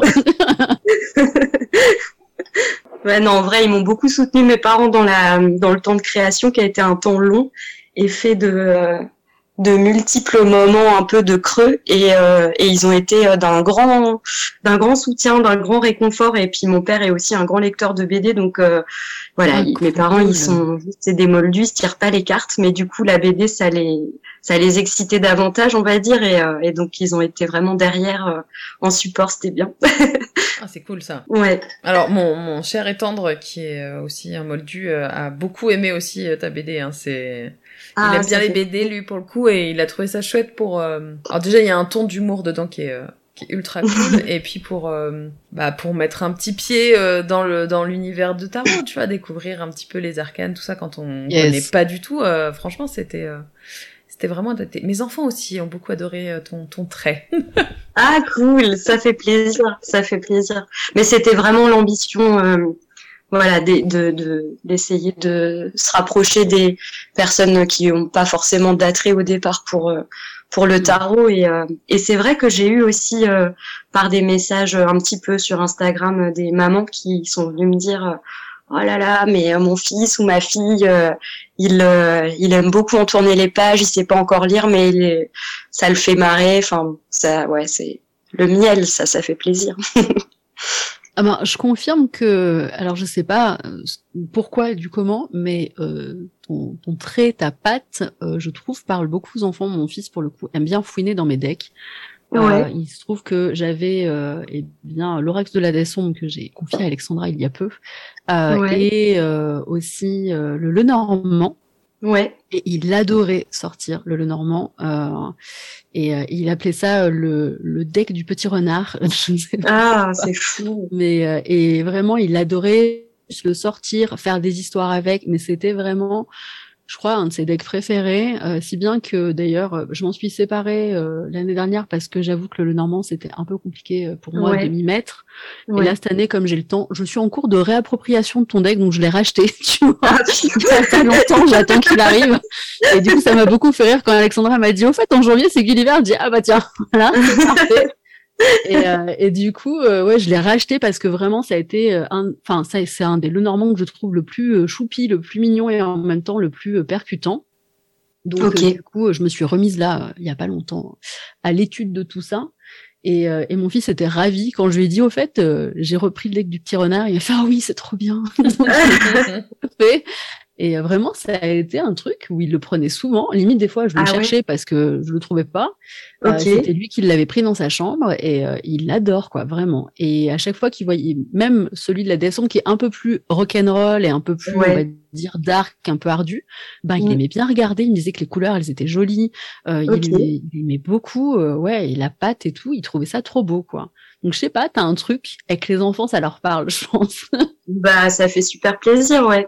C'est vrai que le, le normand, euh, la DS peut-être moins, mais le, le normand, euh, il a un petit côté comme c'est un petit objet aussi, puis Oui, le côté noir et blanc assez ludique, assez, euh, c'est la linogravure pour ça, c'est vraiment bien. Il y a un côté assez immédiat et euh, ouais. Après Bah, la je DS sombre, je me dis c'est peut-être parce que j'ai mis la moitié des femmes à poil. Alors pour le coup, il faut savoir que mon fils adore tout ce qui est euh, horreur. euh, non, pas trop. Euh, mais tout ce qui il a il a 8 ans. Oh ça va, je rigolais. oh. mais en revanche, il aime beaucoup tout ce qui est un peu dark, un peu sombre et tout. Il aime beaucoup l'horreur, etc. Mais l'horreur un peu à la euh, les années 70-80 quoi. Et du coup, euh, je trouve que je pense que c'est pour ça que ça lui parlait parce qu'il aimait beaucoup les images les plus dark. Enfin, Ah il ouais. aimait beaucoup les cartes les plus sombres. Ouais. Ok. Ben, ça me fait super plaisir. En plus, euh, avec la référence aux années 80-90, euh, ouais, c'est cool. Parce que toi, alors, en- en- quand on- je tombe par hasard sur les stories ou les trucs comme ça, toi t'es une grosse Oui. fan de des années 90. Je crois que t'aimes beaucoup Buffy par exemple, non? Ouais, ouais, 90-2000. euh, En fait, j'ai pas une grande, euh, j'ai pas une pop culture de ouf, euh, en tout cas au niveau, euh, au niveau ciné et télévisuel, parce que je regardais très peu la télé euh, étant gamine. euh, voilà, mes parents étaient un peu en guerre, je pense, contre la télé. Donc euh, du coup, euh, j'ai découvert Buffy un peu sur le tard. Enfin, je regardais quand j'avais euh, 13-14 ans avec mes cousines, voilà, en cachette un petit peu. Et puis j'ai redécouvert beaucoup plus tard et et là je ouais je suis tombée complètement dans le vortex et j'ai été assez fascinée je pense qu'il y a une part de nostalgie parce qu'en effet je regardais quand même un petit peu à l'époque euh, mais euh, mais je crois que en fait le discours euh, est encore vachement actuel et euh, Oui. et puis l'esthétique l'esthétique est géniale et du coup euh, ouais. Mais ouais je Buffy contre les vampires Charmed un petit peu aussi forcément. Et puis bah c'est ce qui a créé les premiers pas, je sais pas pour vous si c'était ça aussi, mais moi je sais qu'au collège, euh, voilà, j'imitais les sorcières de Charmed, je faisais des, des charmes et des sortilèges avec ma meilleure copine dans le grenier de l'immeuble. On essayait d'invoquer euh, voilà des forces obscures, de faire d'amour. je sais pas si vous avez une période comme ça. Ou... Oh bah en fait, il y avait Ouais, et puis il y avait un truc qui était très propice à ça. Alors, je sais pas si vous les avez connus, mais euh, au bureau de tabac euh, ou dans la librairie, il y avait des magazines euh, Oui, de sorcellerie oui. euh, que tu pouvais acheter avec des sortilèges tout faits et tout. Et ça, Ouais. vraiment, ça a marqué, genre vraiment mon enfance et ma mon adolescence, où on a eu une grosse période où on les achetait en boucle et on allait Ouais. acheter des bougies colorées au truc du coin et tout. Et oui, effectivement, ouais, Ouais, bah ouais. De euh. Mm, mm. Et les cahiers de maths qu'on a en rab et qu'on utilise comme cahiers de, comme journaux de sorcellerie. Ouais, non, mais ça, quoi. C'est, c'est, ça a été vraiment une période très propice à tout ça, mais en même temps, on était très, enfin, c'était la grande époque de la trilogie du samedi soir, et du coup, il y avait que Ouais. du fantastique euh, à la télé euh, le soir, enfin, pour le week-end, donc euh, c'est vrai que c'était cool, quoi. Ouais. Bon, c'est revenu un petit peu ces dernières années. Hein. Il y a quand même une grosse euh, hype autour de la figure de la sorcière et ouais, ça revient. Ouais, il y a Ah oui, des carrément. choses plus modernes qui sortent. Ben, on parlait euh, notamment euh, avec Alexandra. Je crois qu'on en avait parlé dans un épisode de La Chaumière de Motherland, qui est une série euh, Ah, je très axée euh. Coven. Elle est géniale. Franchement, Comment ça s'appelle. Euh, Euh, euh, c'est Fort Motherland. Salem. Ouais, Fort Salem, ouais. Motherland. Euh, c'est une série Ok. Amazon. Euh, du coup, c'est sur Amazon Prime. Ouais. Et euh, ça parle d'un. C'est une espèce de réalité euh, parallèle où si à l'époque des procès euh, des sorcières de Salem, euh, l'État avait plutôt décidé de les intégrer à l'armée pour se servir de leur pouvoir pour euh, pour euh, bah, pour défendre la patrie, la mère patrie. Ouais, Aux États-Unis, hein, quand même. Ouais, bien sûr. Ouais. Et, euh, et du coup, voilà, c'est, euh, c'est, tu suis une espèce de, finalement, de coven de sorcières, mais qui sont, euh, qui sont Ouais, les c'est une forces force armée, quoi. quoi. Ouais, c'est Ouais. ça. Je me demande si j'ai pas vu passer un, un trailer. Mais euh, je viens de le noter, donc euh, je vais Franchement, regarder. c'est hyper cool. Moi, j'a- j'avais beaucoup aimé Ouais, la première saison. ouais, ouais. J'ai pas eu le temps de regarder la deuxième. Faudrait peut-être que je m'y mette un de ces quatre, mais, euh, mais euh, moi, j'avais trouvé ça vraiment bien amené comme. euh, Et comme- en plus, je trouve que le coup de, en fait, les sorcières, leur pouvoir, c'est par la voix. Euh, et c'est un truc qui a pas encore été trop exploité Mm. ou vu. Et c'était hyper malin comme on s'était fait, où vraiment, elles devaient moduler leur voix en fonction de la modulation. Elles font tel pouvoir, tel pouvoir et tout. C'est vraiment très très cool. Ok, ok, bah écoute, c'est noté. Je vais regarder ça. Voilà, c'était la, la recommandation. euh. La recommandation pop. Ouais, ouais, c'est cool. Et du coup, toi, depuis quelques mois, un petit peu plus même, euh, euh, tu t'es lancé dans le dans l'art du tatouage. Oui, tout à fait. Ça fait, euh, ben, ça fait tout pile un an que je que j'ai commencé à tatouer des peaux humaines. Et avant ça, j'ai fait un an de peau synthétique. Et bon, donc là, je suis évidemment toujours en apprentissage avec avec mon ami et maître d'apprentissage Soma Tatou à Strasbourg, qui était ma tatoueuse en fait au départ. et voilà, à force de ouais ouais, c'est très cool. En plus, on habite à à peu près trois secondes et demie l'une de l'autre et notre salon de tatouage il est euh, à quatre minutes de chez nous donc euh, ouais va. ouais non c'est vraiment c'est très très bien mais ouais c'est euh, c'est assez vertigineux hein, comme comme apprentissage et et bah je suis très heureuse de comment je peux dire ça de d'ajouter une corde à mon arc entre guillemets ou en tout cas de réussir à trouver un autre un autre médium euh, qui est, complètement différent et qui engage complètement différemment le rapport euh, à l'illustration, à l'art, euh, à l'autre. Enfin, c'est assez, c'est très très complet le tatouage et c'est un, il y a un rapport à la à la propriété de ton art aussi du coup qui doit être différente, j'imagine. Ouais, ça je crois que je l'ai jamais, j'ai jamais trop eu ce. Moi, une fois qu'une image est faite, j'ai pas de, j'ai pas du tout de problème à m'en défaire et Ok. Voilà, il y a beaucoup de, il y a beaucoup d'images que, enfin, d'illustrations originales que j'ai offert, donné, vendu, euh, perdu. Donc, euh, ouais, j'ai pas, ouais, ça c'est pas quelque chose qui me, qui me travaille trop. Mais, euh, mais oui, oui, c'est sûr que là il y a un côté encore plus vivant en fait à l'image puisqu'elle est sur une peau qui est vivante elle-même et avec une personne au bout de cette peau. du coup, c'est ouais, c'est assez, c'est assez incroyable. J'essaye de pas trop y penser euh, à ça quand je tatoue parce que sinon ça me fout, euh, ça me met un peu en panique. Donc euh, voilà, j'essaye de vraiment d'être concentrée sur sur le tatouage en lui-même et pas me dire oh là là la personne va avoir ça toute sa vie sur la peau mon dieu qu'est-ce que je fous là?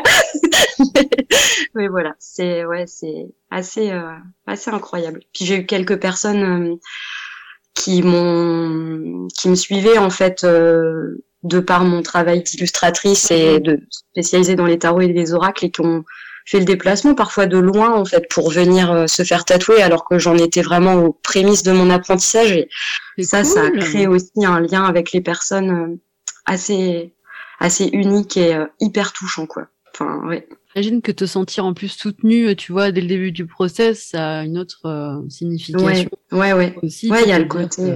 Il y a des gens derrière et tout qui sont en attente. Ça, c'est trop bien. Ouais. Et en même temps, il y avait, euh, enfin, comme c'était aussi des rencontres, euh, c'était assez libéré de cette pression. Ils étaient très conscients que j'étais aux prémices de mon apprentissage et mm. du coup il y avait un côté euh, ça me fait plaisir euh, d'avoir un truc de toi et même si euh, en fait c'est pas encore optimal bah c'est cool quoi. C'est le début et on t'accompagne dans ton début de truc. Enfin il y a quelque chose d'hyper englobant et ouais c'est vraiment chouette Parce que du coup, effectivement, t'as le côté... Euh, pour le moment, tu fais euh, plutôt des flashs ou t'as quand même euh, des commandes de gens qui te donnent des projets et, Alors, bah, initialement, je faisais exclusivement des flashs parce qu'au niveau de la technique, ça me paraissait plus facile à maîtriser. et puis, je crois que il y avait aussi le côté où quand on fait un flash, bah du coup ouais, il y a quelque chose où ça nous appartient de bout en bout et puis on se laisse pas entre guillemets euh, bordéliser par euh, les idées de la personne et tout. Donc euh, j'ai quand même je fais principalement du flash, mais là j'ai commencé à prendre des commandes un petit peu et c'est pas forcément très confortable pour moi pour l'instant, mais je fais confiance à ma maître d'apprentissage qui me dit que en fait elle au début elle était aussi assez inconfortable avec les commandes et qu'aujourd'hui euh, c'est ce qui l'éclate le plus. Donc euh, en fait ce qui est chouette avec les commandes c'est qu'on a l'autre en fait nous apporte des idées, enfin ses envies, ses idées, des choses auxquelles on n'aurait pas forcément pensé parce que mm. on a forcément des occurrences un peu graphiques, formelles euh, quand on est illustrateur ou artiste ou que sais-je. Mm. Du coup, là, ça me force à sortir un petit peu de mes zones de confort, on va dire. Et puis, euh, il y a l'idée euh, de travailler main dans la main avec la personne qui est chouette. Et en même temps, il y a le côté aussi où euh, ça peut être parfois un frein à la créativité parce que bah, tu fais un crayonné, puis tu demandes à la personne de le valider ou de l'invalider. Après, tu en refais un autre ok, là ça va un peu mieux. Après tu fais l'ancrage, mais si l'ancrage à ce moment-là, bah, la personne elle te dit ah bah en fait je crois que ça me plaît pas ou que c'est trop sombre ou que j'aurais vu ça différemment. Moi je travaille en en trad uniquement. Donc euh, en fait, quand un dessin ancré, il faut le refaire, il faut que je refasse tout du début. Je ne sais pas utiliser euh, Photoshop, les tablettes euh, graphiques, les iPads et tout. Je sais pas utiliser ça. Et du coup, bah voilà, il y a un côté où tu te remets sans cesse à l'ouvrage et ça, ça peut être un peu parfois, comment dire ça Il y a de la frustration. Ouais, peut-être, mais en même temps, une fois qu'on a trouvé le, le truc, avec la personne, là, c'est quand même assez incroyable comme sensation et c'est quelque chose qu'on connaît pas avec le flash.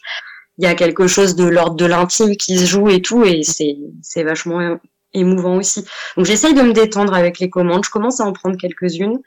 Euh, souvent des personnes que j'ai déjà tatouées, à qui j'ai déjà tatoué des flashs et où du coup je me, ça me détend. Et voilà, ça vient doucement et voilà, je me dis que il y a peut-être un moment où je vais basculer et me dire ah, j'ai envie de faire que des commandes, on verra. oui, parce que finalement, euh, sur les supports euh, cartes que tu as pu faire, ouais. tu as, un tarot euh, qui n'est qu'en ton nom, je crois. Ouais, j'ai fait deux choses seules. Je... Non, trois avec la BD. J'ai le tarot de Gulliver que j'ai fait seul, le Gulliver le Normand, et puis le Voyage du Fou. Mais les premiers que tu as fait, du coup, par contre, c'était euh, les collabs avec euh, Lyra et. Ouais. Et, euh, ouais. Enfin, avec Lyra en premier, avec Julien en deuxième. Oui, l'oracle médiéval. Ouais, c'est ça. et puis après avec. Pas vu celui-ci.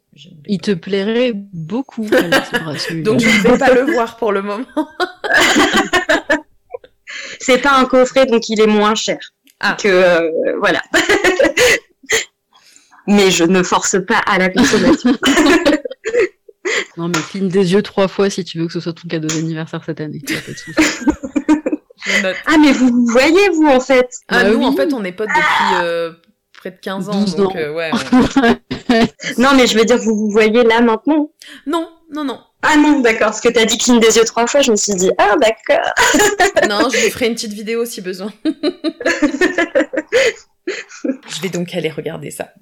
Et du coup, le tatouage, est-ce que ça te laisse quand même du temps pour euh, d'autres projets à côté ou pour le moment t'es focus euh, là-dessus plutôt? Alors j'avoue que cette année pour moi elle est très compliquée euh, au niveau de la gestion de mon emploi du temps puisque je suis aussi prof d'art plastique à 80%. Oh, ouais, effectivement. Ouais. Et, euh, et voilà, il y a l'illustration à côté. Donc c'est vrai que jongler euh, entre ces trois casquettes, même si évidemment que ça se recoupe et que ça reste dans le même domaine, je suis pas genre euh, mécanicien. Euh, et puis, enfin voilà, donc il y a plusieurs. Enfin, ça se recoupe en tout cas et heureusement. Mais mais c'est vrai que je sens que je suis quand même plus concentrée cette année sur le tatouage que sur l'illustration. Euh, pour autant, j'ai, je termine quand même des projets qui étaient en cours depuis un moment. Un deuxième oracle avec euh, Iria et puis un, avec Fronox que j'ai terminé. Euh, voilà. Donc euh, et puis bon là il y a pas mal de chamboulements au niveau au niveau éditorial. Donc ça, je pense que ça m'a mis un petit un petit coup derrière la tête euh, pour l'instant. J'avoue que j'ai un peu de mal à me remettre à faire des cartes là depuis quelques semaines, mais ça va revenir.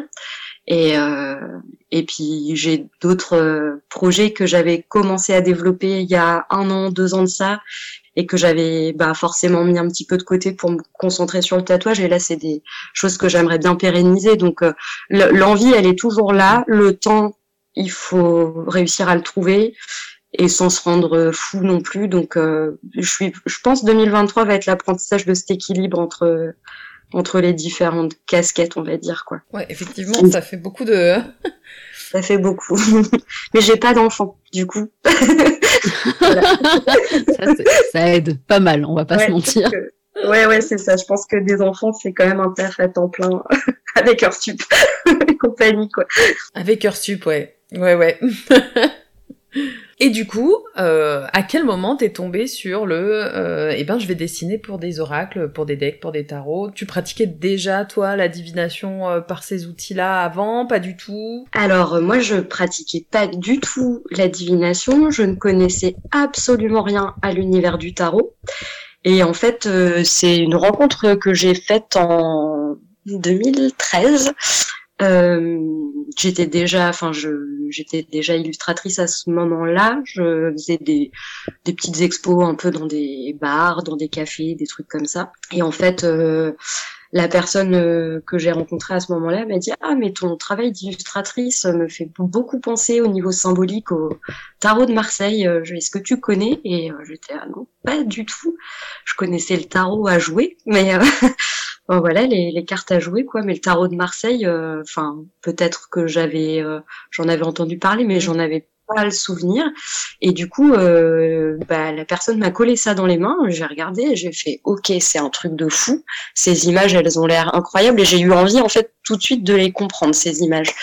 Et et en fait bah, je me suis acheté je me suis acheté à la Fnac un tarot avec un livre d'explications très vite le livret d'explications, je le trouvais, euh, enfin j'avais l'impression que il était un peu parcellaire, donc je me suis euh, procuré la voix du tarot de Jodorowsky. Et, euh, et là, bah, c'était foutu quoi. J'étais là, oh putain. Et puis du coup, je me suis dit ok pour bien comprendre en fait ces images-là et leur et leur sens un peu caché un peu euh, occulte, euh, il faut que je redessine en fait les cartes. Et souvent, je pense que pour désacraliser aussi quelque chose, j'ai besoin de le dessiner. Et euh, quelque chose ou quelqu'un même d'ailleurs. Ah ouais, donc en fait, ton impulsion de base, ça a été que pour t'approprier du coup le tarot, tu l'as redessiné quoi. Exactement, pour le comprendre en fait. J'avais besoin de l'aspect pratique et puis d'avoir vraiment les mains dedans. Ouais, ouais, non, mais ça se comprend parfaitement, ouais. Mais à l'époque, en plus, il y avait enfin il y avait quasiment pas de réécriture de tarot euh, indé quoi. Enfin si il y en avait un petit peu je pense mais euh, mais je les connaissais oui, c'est très récent hein, le fait d'en avoir autant euh, ouais, c'est ça. Donc euh, j'en avais vu quelques-uns sur Etsy des personnes qui avaient refait un peu des cartes de tarot mais même pas forcément euh, des jeux complets, c'était parfois des affiches ou des choses comme ça. Et en fait, il y avait un challenge entre des youtubeurs passionnés de cartomancie qui s'appelait le Le Normé, et, euh, et en fait où chaque jour euh, différents youtubeurs euh, partageaient leur connaissance d'une carte du Lenormand. Donc c'était super parce qu'il y avait un apport de telle, enfin telle, telle, telle et telle personne. C'était assez complet. Je trouvais ça génial même dans la communauté il y avait un côté hyper ludique créatif et les gens mm. se répondaient entre les vidéos et tout c'était cool. Et, euh, et là pareil moi je connaissais pas du tout le Lenormand à ce moment-là et je me suis dit putain mais moi en fait je vais pas faire des vidéos YouTube mais je vais redessiner chaque jour une carte. Et donc en fait j'ai fait euh, bon voilà en plus j'ai décidé de le faire non pas en dessin mais en linogravure. Et donc chaque jour du Lenormé euh, du, du mois de mai du Lenormand quelque part en 2014-2015, j'ai dessiné, enfin j'ai linogravé une carte euh, de Lenormand. Et c'est comme ça que je me suis foutu le pied à l'étrier du Lenormand aussi, quoi. Donc euh, c'était un peu la même démarche de, ok, bah moi je vais, euh, je vais, je vais refaire ces cartes là, quoi. Et c'est un bon, enfin moi je trouve que c'est un apprentissage cool que je conseille souvent à mes élèves. Donc bah, J'allais dire, heureusement quand on quand on n'a pas trop de talent, on n'est pas obligé d'en passer par là parce que sinon on n'apprendrait pas grand chose. Moi, je pense mm. que si je devais redessiner chacun, ou Fabiola qui est une, une experte en bonhomme bâton. Mais tu peux le faire euh, en collage, euh, tu vois, tu peux le faire en plein de choses, en, en poème. Euh, enfin, en fait, il y a mille. Tu vois, t'es pas obligé de savoir dessiner. Je me dis qu'il y a plein de manière euh, de faire le truc, quoi. C'est vrai. En tout cas, c'est chouette euh, comme façon. De... Ouais, en fait, il faut juste trouver euh, ce qui ce qui marche pour toi, quoi. Ouais, c'est ça, exactement. Ouais. Je me dis même en bijoux, ce serait trop fun. Je sais pas, en gommette. Il y aurait trop moyen de faire des trucs rigolos, quoi. Je pars en sucette, c'est la fatigue. Tiens, on t'a pas posé la question, mais j'entends un tintement de tasse. Je bois du sobacha. C'est du sarrasin grillé. C'est une infusion de sarrasin grillé. C'est trop bon. Trop bien. C'est un peu comme le genmasha euh, japonais. C'est euh, du riz euh, grillé. bah là, c'est du sarrasin. Donc j'imagine que c'est la même chose. Moi, je ne connais que le, le sarrasin grillé. Je suis pas du tout une adepte de thé et en fait, j'ai découvert ce délicieux breuvage par hasard il y a quelques années et depuis, j'ai dit ah mais ça j'aime trop et donc mes amis m'en offrent chaque année. Et donc j'ai ma petite réserve on n'en trouve pas partout, mais euh, il y a un magasin à Strasbourg qui s'appelle le Thé des Muses et ils en ont. Et il est très très bon. Trop bien. Ouais. Et vous? Vous buvez quoi? Je sais que c'est la question du podcast. eh bien, entre euh, cet après-midi et maintenant, euh, cet après-midi j'étais au chocolat chaud. Et ce soir, je suis à l'eau, puisque je n'ai pas eu le temps de me faire de thé, et du coup, je Ah, suis un peu triste. Voilà. Ah bah oui. Sadness. Voilà, c'est pas grave, l'eau c'est la vie, comme disait euh, un grand philosophe euh, Exactement. belge. Exactement. Et moi, je suis toujours. Alors, j'avais un petit thé noir euh, du coup cet après-midi que je suis toujours en train de siroter. Voilà, je me Ok. suis fait une bonne théière et du coup, je, je me sers de piste après-midi. Mais euh, tu bois du thé noir euh, le soir, quoi. Oui, euh, parce que je, je suis un peu, euh, je sais pas comment expliquer, mais je- j'ai pas de difficulté en fait à m'endormir. Je, je suis un paresseux dans la vie de tous les jours. Ah, Et du coup, euh, je n'ai pas, enfin, là, je peux boire, bah, Alexandra le sait, mais souvent, je, bois, je buvais du café l'année dernière, euh, même à des heures euh, très tardives. Et ok. j'ai aucun problème à m'endormir après. Il y a zéro souci. Ah donc, ouais, donc voilà. Ok. Quelle chance. Ouais, après, c'est surtout que je dors pas beaucoup. Donc, je, je suis tout le temps fatiguée, en fait. T'es tout le temps épuisé. tu es au bord Ça, du burn-out. Ok. L'endormissement n'est pas un problème, c'est plutôt euh, le temps de où je dors qui est un problème. Ouais, L'endormissement n'est jamais un problème. Donc euh, non, non, il n'y a pas. Hmm. Mais je sais qu'il y a des personnes qui, genre, à partir de 17 heures, c'est mort. Plus de thé noir, plus de café, plus rien, parce que sinon. Ah ouais. Ouais, Les yeux ouverts toute la nuit. de cette, euh, Ouais, ouais, je fais de partie cette team euh, des insomniaques. ça. Et du coup, depuis tout ça, tu te tires les cartes plus régulièrement ou c'est juste euh, l'objet que tu aimes et euh... Alors, je me tire pas très souvent les cartes. Je pense que pour me, quand je me tire les cartes, il faut que je sois dans un état de grande constance et stabilité émotionnelle, ce qui ne m'arrive pas très souvent. Alors, est-ce que c'est ce que j'allais dire, ça n'arrive à personne, je pense. Non, mais j'ai l'impression qu'en fonction de l'état dans lequel on est, ça influe énormément sur la compréhension du tirage. Mhm. Et euh, du coup, euh, C'est ce que j'allais te Euh, demander, c'est euh, la peur aussi de te raccrocher à quelque chose parce que tu as peur de que ton esprit veuille à tout prix voir euh, ce qu'il a envie de Ouais. voir et du coup tu préfères être le mieux possible dans tes baskets quand tu le fais pour être le plus neutre possible, j'imagine. ouais, exactement, exactement. Il y a un côté où, ou alors euh, je vais pas, euh, je vais pas comprendre le message de la carte, euh, Mm. où je vais, ouais, je vais être en, en lutte. Enfin, et du coup, ça n'a pas, ça n'a pas d'intérêt. Donc, euh, et puis j'ai aussi besoin beaucoup de laisser infuser le message d'une carte et euh, et j'ai l'impression que si je me tire les cartes trop régulièrement, j'ai pas le temps de, j'ai pas Ouais. le temps d'infuser quoi. Donc euh, donc ouais, j'aime bien le faire en nature et j'aime bien le faire quand je me sens plutôt paisible et ça, ça arrive euh, quand je marche assez longtemps. Donc euh, ouais, voilà. Oui, Et vous, vous vous tirez beaucoup les cartes Euh, moi, à titre perso, je suis en pause actuellement. Je, je ne lis même plus les tirages qu'on fait autour de moi parce que j'avais besoin de faire un break euh, Ouais. euh, de la divination. Euh, mais sinon, je me tire les cartes qu'à moi-même. J'ai commencé un petit peu à tirer les cartes à d'autres personnes cet été, alors que ça fait des années que je me tire les cartes à moi-même, mais c'est un pas que j'ai eu beaucoup de mal à franchir. En fait, j'ai adoré le faire. Ouais. Sauf que, ben, comme toi, en fait, il y a des moments où le l'esprit est pas euh, disponible pour ça. Ouais. Et, Ouais. euh, et là, ça n'a pas été le cas pour moi depuis quelques semaines. Donc, euh, pour le moment, c'est un petit peu en stand-by. Et en même temps, c'est pas c'est pas très grave. C'est pas c'est pas mon métier, voilà. Hmm. Donc, Non, mais c'est sain, c'est vachement sain. C'est pas, faut pas que ça, ça devienne addictif et puis voilà, chercher des réponses à tout prix euh, dans des images. Enfin, les images, c'est juste un outil, c'est juste un support. Ça doit Mm. pas être une fin en soi, quoi. Moi, c'est ce qu'on dit souvent, hein, de toute façon. Enfin, bah, alors moi, pour le coup, euh, je me tire euh, pas trop les cartes, en fait. Euh, une tu fois par aux mois autres, pour le coup. Ouais, pour le coup, c'est mon travail. Donc oui, je le tire beaucoup plus aux autres que pour moi. Ok. Euh, mais euh, moi, j'ai juste un suivi, on va dire, spirituel, euh, du coup, euh, où effectivement, je le fais une fois par mois pour checker un peu les divinités euh, qui sont avec moi et voir Ouais. un petit peu le travail à faire, etc. Mais au-delà de ça, euh, j'avoue, je, je suis pas une accro de ça. Euh, j'ai même tendance à me détacher le plus possible de ça et à vivre euh, ma vie sans me raccrocher aux cartes, parce que je trouve qu'effectivement, comme tu l'as souligné, Gulliver, c'est pas très sain en fait de toujours attendre les réponses de la part des cartes. Il faut aussi Ouais. vivre sa vie et faire ses propres choix. Euh, Ouais. C'est hyper important de rester hyper ancré. Ouais. Euh, mais par contre, effectivement, je tire régulièrement les cartes pour les autres personnes.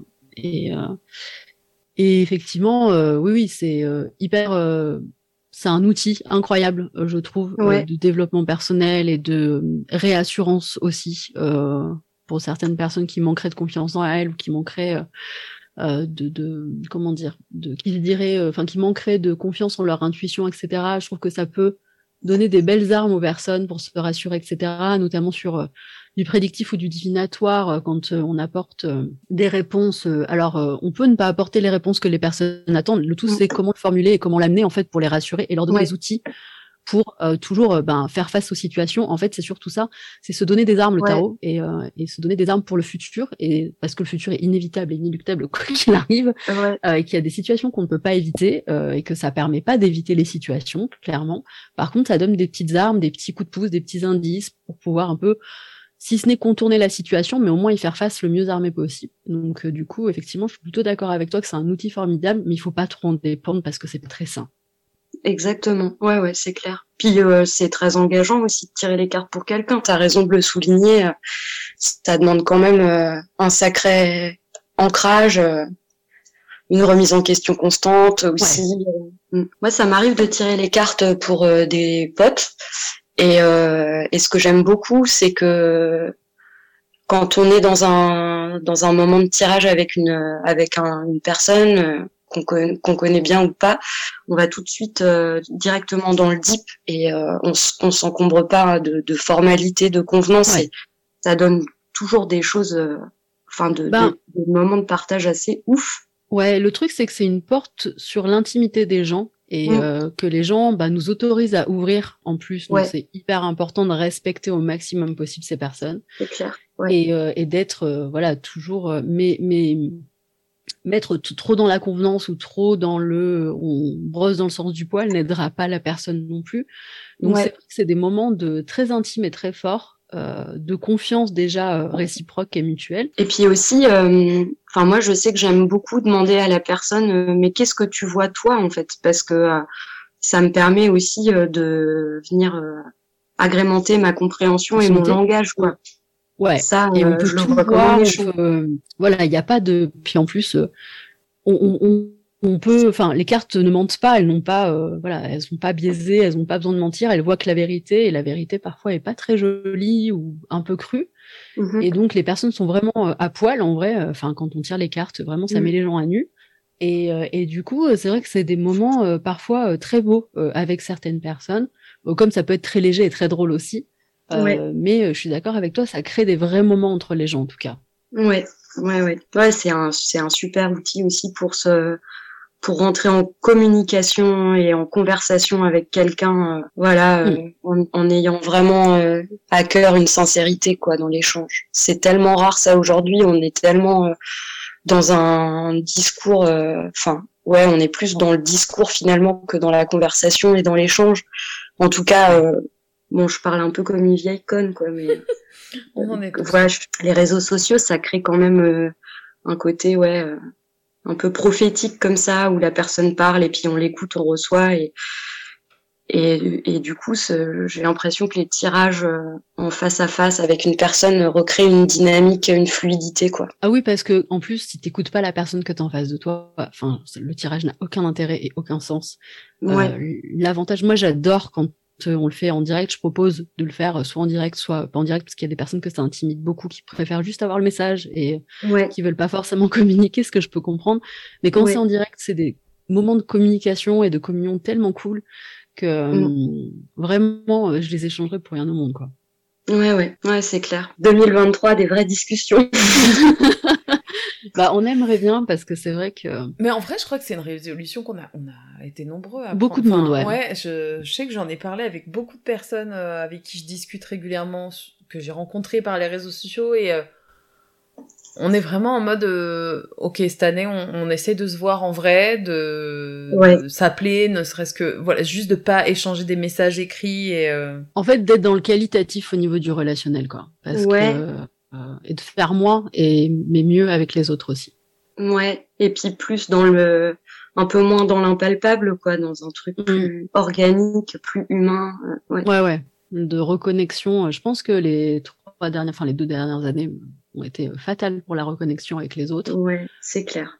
Et que bah, les réseaux sociaux sont bien engouffrés avec l'apport du Covid, quoi. Et ouais, c'est sûr.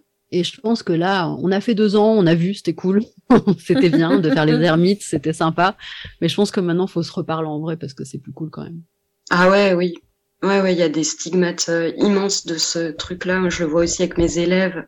C'est encore des gamins qui ont du mal à retirer leur masque et tout. Enfin, on sent que la connexion les uns aux autres a, a laissé quand même ouais, des gros, des grosses séquelles, quoi. Mm. Et du coup, en dehors euh, des tirages de cartes. Tu parlais de ton adolescence euh, à jouer aux, aux, sœurs, euh, aux sœurs t'as, t'as gardé un petit peu de, de pratique euh, sorcière, pas du tout?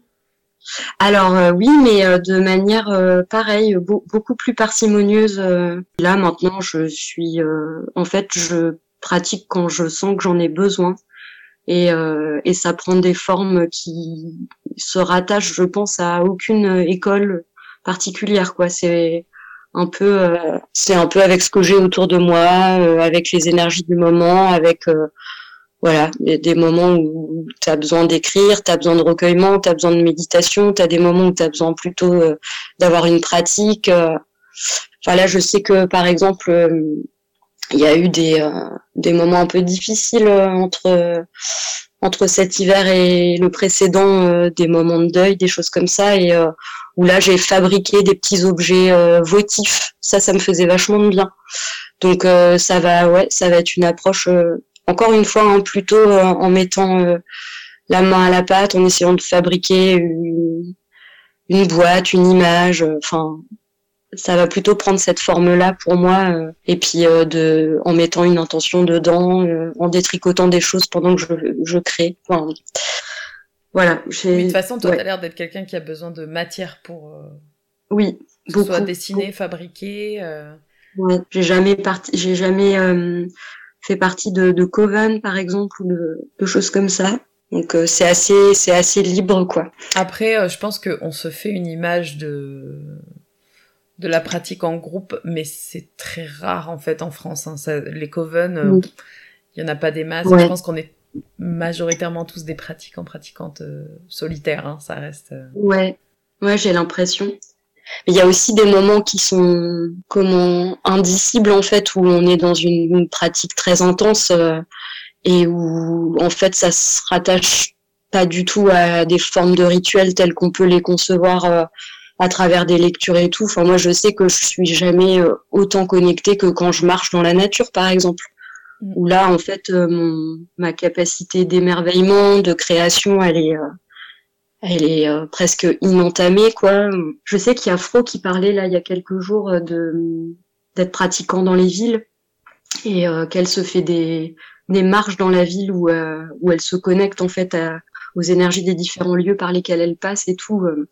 Et moi, c'est des choses qui me parlent beaucoup, qui m'inspirent beaucoup. Euh, et c'est plus, euh, c'est très sensible en fait, et c'est pas du tout rattaché euh, à quelque chose de rituel finalement. Oui, après, se connecter à ce qui nous entoure quand on habite en ville, par exemple, a un moment donné, si on a envie de d'être en en lien avec euh, avec ce qui nous entoure, bah il faut il faut être apte à le faire, euh, même si on habite en ville, même s'il n'y a pas forcément euh, des arbres à côté.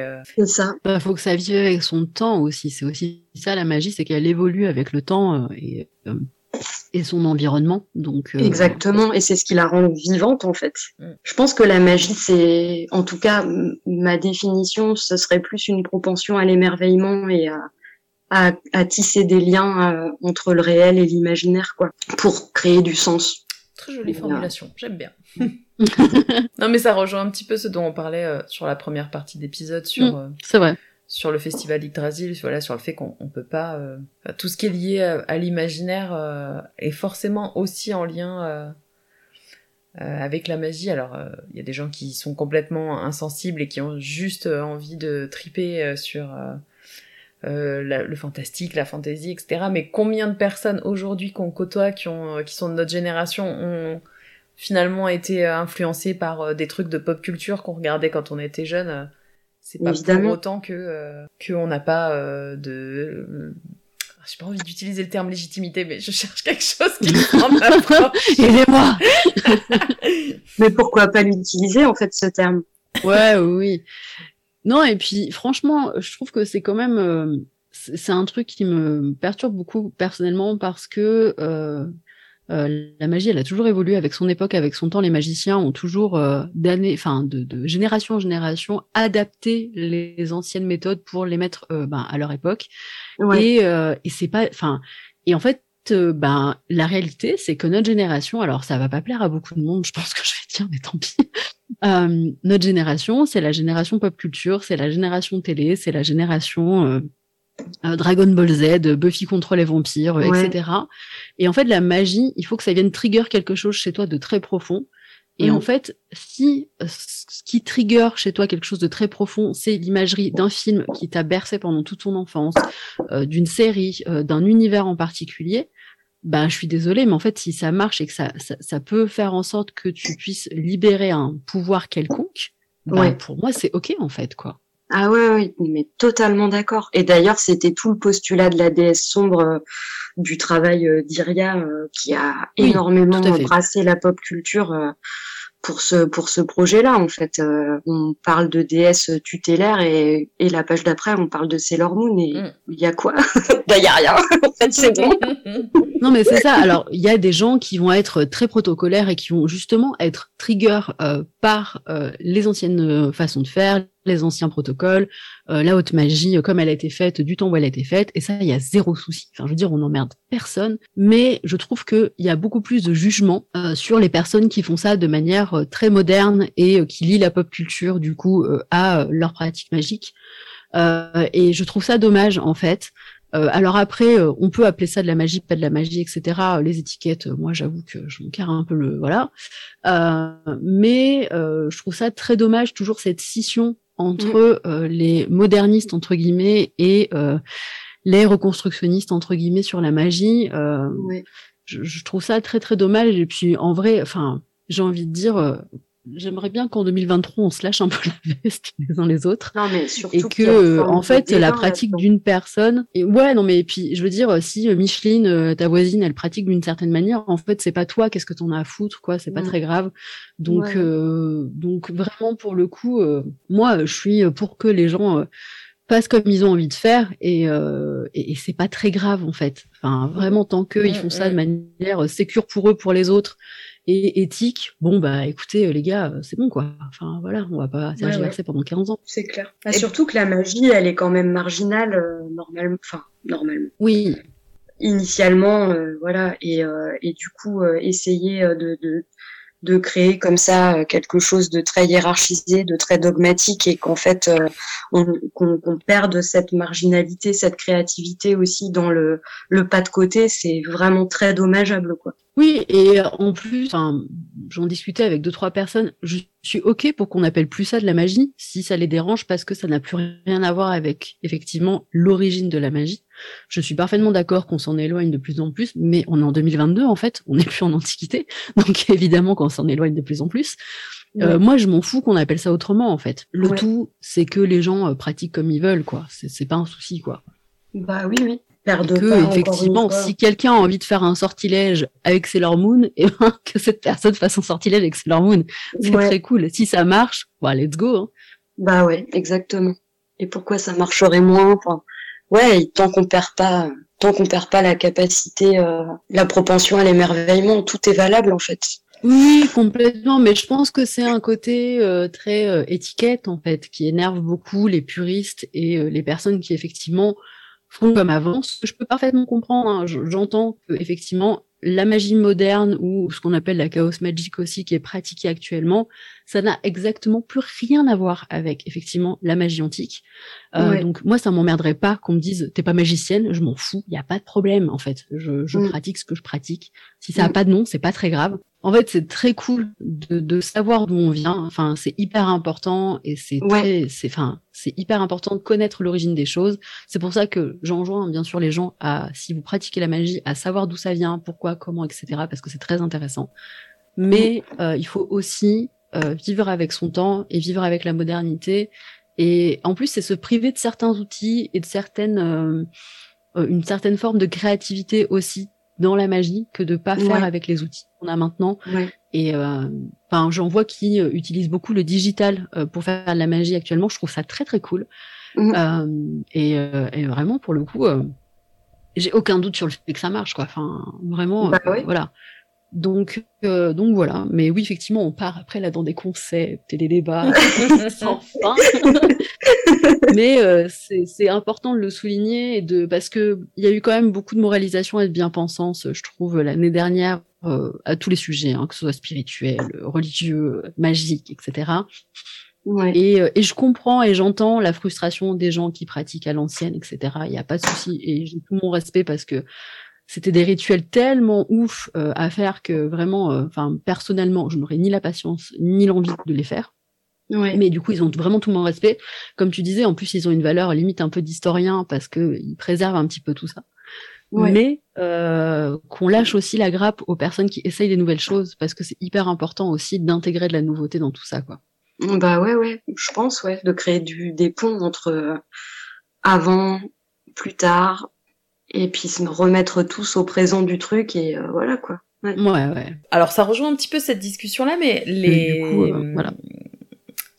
les decks que tu as fait en, en, collaboration et que tu sur lesquels tu continues de travailler du coup, et comment ça se passe? Tu les personnes avec qui tu travailles t'envoient leur euh, leur texte, etc. pour les cartes, c'est toi qui dessines d'abord Parce que, est-ce que justement, pour faire le lien avec la discussion d'avant, est-ce que vous avez une vision commune euh, euh, de ce que vous voulez faire? Est-ce que tu t'adaptes euh, en termes d'illustration à leur texte Ouais, alors en fait, ça c'est très... Euh, à, chaque, à chaque nouvelle collaboration, il y a eu une nouvelle manière de travailler. Donc euh, je dirais mmh. qu'il n'y a pas vraiment de... J'ai pas vraiment de recette par rapport à ça.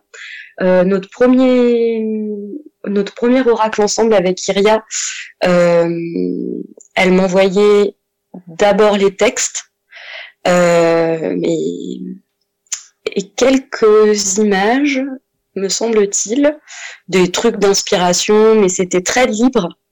Euh, des chansons, elle m'envoyait des chansons aussi à chaque fois. Et donc, euh, je m'imprégnais à la fois du texte, des, des chansons, des quelques images, et puis après je fabriquais euh, mon image à partir de ça. Euh, là, pour le second oracle qu'on a fait ensemble, euh, c'était très très précis dans sa tête, avec des symboles alchimiques aussi très précis. Euh, donc c'était beaucoup plus dirigé au niveau de ce qu'elle voulait. Les moodboards étaient très complets et donc là j'essaye en fait de synthétiser tout ce qu'elle voit dans la carte pour en faire une image. Donc euh, c'était un petit peu plus, je dirais pas scolaire pour moi, mais c'était plus cadré en tout cas. Et euh, avec Julien pour l'oracle médiéval et merveilleux, c'est moi qui avais d'abord fait toutes les images avec tout, avec euh, les noms des cartes. J'avais aussi les noms des cartes et les images que je lui envoyais et lui euh, créer les poèmes et les messages divinatoires à partir des images que je lui envoyais. Euh, et avec Iria, ce qu'on fait aussi, ça on l'a gardé d'un oracle à l'autre, c'est qu'elle m'envoie vraiment euh, les textes. Euh, enfin, j'ai un texte, je lui fais une carte. Ensuite, elle m'envoie un autre texte, je lui fais une autre carte. Et avec Fro, par exemple, on a travaillé complètement différemment. Euh, Fro, elle m'a envoyé euh, peut-être dix textes d'un coup, et euh, moi j'ai fait dix cartes. enfin, voilà, c'était beaucoup plus enlevé, on va dire, au niveau de la forme. Euh, et puis il y avait même des images que moi j'avais eu en tête ou que j'avais dessinées où je lui ai dit ces images-là, je les verrais vraiment dans notre dans notre projet. Est-ce que tu serais d'accord pour qu'on les mette? Et puis du coup, elle réfléchissait aux images que j'avais euh, déjà produites pour les rattacher à des concepts qui lui semblaient importants dans le dans le dans le projet. Mm-hmm. Donc voilà, ça a été ça a vraiment pris des formes assez euh, multiples quoi. Mais c'est vrai que le plus souvent, en tout cas avec Iria, elle m'envoie des textes et je lui fabrique des images. On va dire que c'est ce qui arrive le plus. Et j'aime bien ce truc-là d'ailleurs, euh, qui, euh, enfin, je, suis toujours hyper, euh, comment dire ça, hyper curieuse d'avoir le texte suivant, de voir ce que je vais réussir à bricoler avec. Il y a un côté un peu, tout ta boîte mail et c'est c'est le petit cadeau quoi entre les mails de l'URSSAF de l'IRSEC et compagnie ça fait plaisir bisous l'URSSAF je préfère un mail d'Iria quand même on va pas se mentir ouais. en tout cas, ce qui est cool, j'ai l'impression que cette collaboration avec Iria, vous avez vraiment une symbiose ensemble, je trouve. Euh, en tout cas, ça sent que vous aimez bien bosser euh, l'une avec l'autre. Ah ouais, et ouais. euh, je trouve que ça se ressent dans vos projets et tout. Enfin, c'est hyper cool. Ah, on est devenu, euh, on est devenu vraiment très proches. euh, on se connaissait pas du tout. C'est moi qui l'avais contacté. Euh, à l'époque, en fait, je suivais sa chaîne YouTube et je trouvais qu'elle avait une, elle avait, elle était, enfin, je, pareil, hein, j'étais allée un peu la chercher dans les tréfonds de, de YouTube, euh, voilà, euh, à force de regarder des vidéos de cartomancier et tout. Et, euh, et en fait, euh, elle avait une approche tellement punk en fait à sa manière et et, euh, et très juste. C'est clairement, et je, alors c'est pas, le mot va pas être péjoratif du tout, mais c'est un peu une anomalie dans le paysage cartomancien. complètement. C'est quelqu'un qui est complètement à part et il y en a plus comme elle. Enfin, vraiment, Ouais. pour le coup, moi, j'ai jamais rencontré quelqu'un comme elle, quoi. Ah ouais Donc, ouais, il y euh, avait ce truc euh, vraiment très libre en fait dans la Mm. l'interprétation, la narration. Je lisais son blog aussi, je me dis ouais mais c'est puis une, une praticienne euh, qui euh, enfin Iria elle bouffe une pomme, elle est en train de faire euh, une incantation quoi. Enfin du coup il y a ce côté où euh, c'est tellement entière, ouais. complet. Ouais, et, euh, et, elle- et à chaque moment, en fait, euh, elle est euh, dans une forme de, de pratique. Et euh, ah, c'est juste une putain de gémeaux, quoi. et du coup, voilà, je l'avais contactée en lui disant, ouais, j'aimerais vraiment faire un truc avec toi un jour et tout. Et puis, euh, et puis on, je lui ai parlé d'un projet que j'avais dans les tuyaux depuis quelque temps. Et elle m'a dit, ok, ça, on va pas le faire, on n'aura pas les droits. Ça parlait de Buffy contre les vampires. Et elle m'a dit, par contre, autre chose pour toi. Et là, j'étais là, ok, et tout. Et là, elle m'a balancé le concept de la déesse sombre et j'étais comme, ok, vas-y, c'est encore mieux, on fait ça. voilà. Et euh, ouais, et de là, en fait, on a, dans ce cheminement, parce que ça, on en a déjà, on en a déjà beaucoup parlé ensemble et j'ai pas envie de me répéter, mais on est vraiment euh, dans, dans la création de l'oracle de la déesse sombre, on est, on a, on a traversé toutes les cartes euh, vraiment dans la matière aussi quoi. Et on a vécu des moments de synchronicité euh, dans nos vies euh, moldues entre guillemets respectives assez incroyables. Enfin, c'était aussi une création euh, magique euh, Mhm. dans le process et du coup euh, on était hyper euh, touchés et fiers que ça infuse après euh, une fois que le projet il était euh, donné euh, au monde. Et puis euh, au monde c'est un peu prétentieux mais en tout cas que nous on en était dépossédés quelque part. Ah, vous pouvez le dire au monde parce que j'ai vu qu'il a été traduit du coup en anglais là. Il me Euh, la déesse sombre euh, je bah je suis pas au courant si c'est le cas Je veux pas dire de bêtises, hein, je veux pas crois- avancer. C'est pas l'oracle, des runes. qui a été traduit en anglais, Ouais. mais en Ah, allemand, peut-être. je crois même. Je oui en a- anglais en allemand ouais Ah oui, exact, c'est ça. Non mais, Mais la déesse sombre, euh, la déesse sombre, c'était en projet et euh, je pense que voilà, ça a été euh, avec les difficultés de la maison d'édition, ça s'est pas concrétisé, mais c'était en projet à un moment et, et peut-être que ça arrivera, on verra, on sait pas. Mais euh, mais en tout cas, ouais, c'est un c'est un travail qui nous a brassé énormément l'une et l'autre, qui nous a beaucoup rapprochés. On s'est beaucoup confié aussi pendant la création euh, l'une à l'autre et puis euh, et puis de fil en aiguille, euh, bah, on est devenu euh, on est devenu très intime et euh, et puis on bosse super bien ensemble donc euh, voilà c'est hyper euh, c'est hyper fluide. Mais de toute façon jusqu'à aujourd'hui et je touche du bois j'ai toujours eu des très belles collaborations euh, que ce soit avec des amis déjà de longue date comme c'est le cas par exemple pour Julien ou euh, ou des rencontres comme c'est le cas pour Iria Afro Lyra. Ça a toujours été des des très beaux partages quoi. Je suis assez assez reconnaissante de ça Bon, bah, c'est cool, plein de belles puis, ça t'a euh, expériences. Ouais, de ouf, ouais, ouais, c'est clair. Bon, et après avoir parlé tant de, de divination, de cartes, d'oracles, euh, on, on, on refait un rapide point sur, euh, sur ta BD. C'était un one-shot ou t'as prévu euh, d'en faire quelque chose d'autre Hum, alors en fait, euh, bah, la BD m'a quand même pris euh, trois ans de travail. Ah ouais, quand même. Ouais, ouais, c'est bon après entrecoupé parce que j'avais d'autres projets à terminer entre temps. Le tarot de Gulliver, il est venu se télescoper pendant la création de de Voyage du fou. Enfin bref, ça a été, euh, il y a eu des, des pauses quand même dans ces trois ans de création, mais euh, c'est mon projet le plus faramineux. euh, jusqu'à aujourd'hui, qui m'aura, puis bon que j'ai fait seul du coup au niveau du donc au niveau du travail de recherche documentaire, au niveau du scénario, euh, voilà, c'était très très intense. Euh, et donc c'est vrai qu'une fois qu'il était paru, j'ai, je me suis dit, ok, si j'avais su, enfin, je suis très très fière de ce projet. Hein, ça, je, on ne me l'enlèvera pas. Mais euh, mais c'est vrai qu'il y a eu des, j'ai eu quand même des moments un peu euh, je sais qu'arrivé à la moitié euh, de l'écriture, surtout que je l'écrivais et je savais pas, euh, j'avais pas le squelette, hein, je savais pas combien de temps ça allait me prendre encore, combien de pages il y aurait, enfin je savais juste qu'il y avait, qu'il y aurait 22 chapitres, mais c'est tout. Et du coup, euh, voilà, je, à un moment j'ai eu un peu de désespoir en me disant mais je n'en peux plus, je n'y arriverai pas, pas, au pas au bout. Je comprends. Ouais, ouais. Et en fait, c'est quand tu te dis, bah en fait, j'ai déjà fait la moitié, c'est complètement con de pas aller au bout. Et donc ça, ça m'aidait bien de me dire, euh, retourne-toi sur le chemin parcouru euh, et puis euh, fous-toi un coup de pied au cul et vas-y quoi. Et et donc c'est vrai que là immédiatement, je j'ai pas forcément envie de me remettre dans un projet de cette envergure, mais j'ai quand même envie de continuer la bande dessinée et c'est vrai que ça fait deux trois mois là que je tourne un peu autour de qu'est-ce que j'ai envie de raconter en bande dessinée. Et euh, faut je faire sais des pas webtoons, faut faire des petits, des petits, des petits épisodes euh, comme ça en. Ah ouais, ouais, je vois. Bah, je, je, suis plus attachée à la forme fanzine, donc à l'objet quand même. Ouais, je comprends. Euh, ouais, voilà. J'en avais fait un il y a quelques années qui s'appelait Café Clope, euh, parce que c'était sur mon boulot de prof. Euh, et ça, je, je crois que j'ai bien envie, ouais, de me de refaire un peu le de format fanzine est super cool.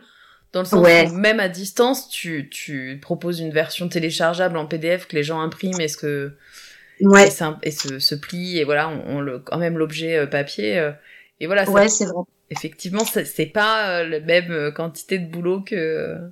Enfin, tu peux faire des choses plus courtes, quoi.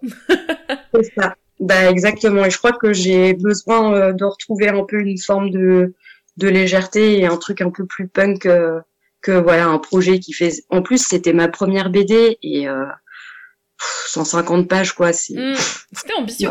Après, en fait. Même si tu vois, même si dans ta vie tu dis que c'était qu'un one shot et que voilà, ça reste un objet euh, incroyable parce que la maison d'édition avait quand même fait une belle. Euh, ah ouais ouais.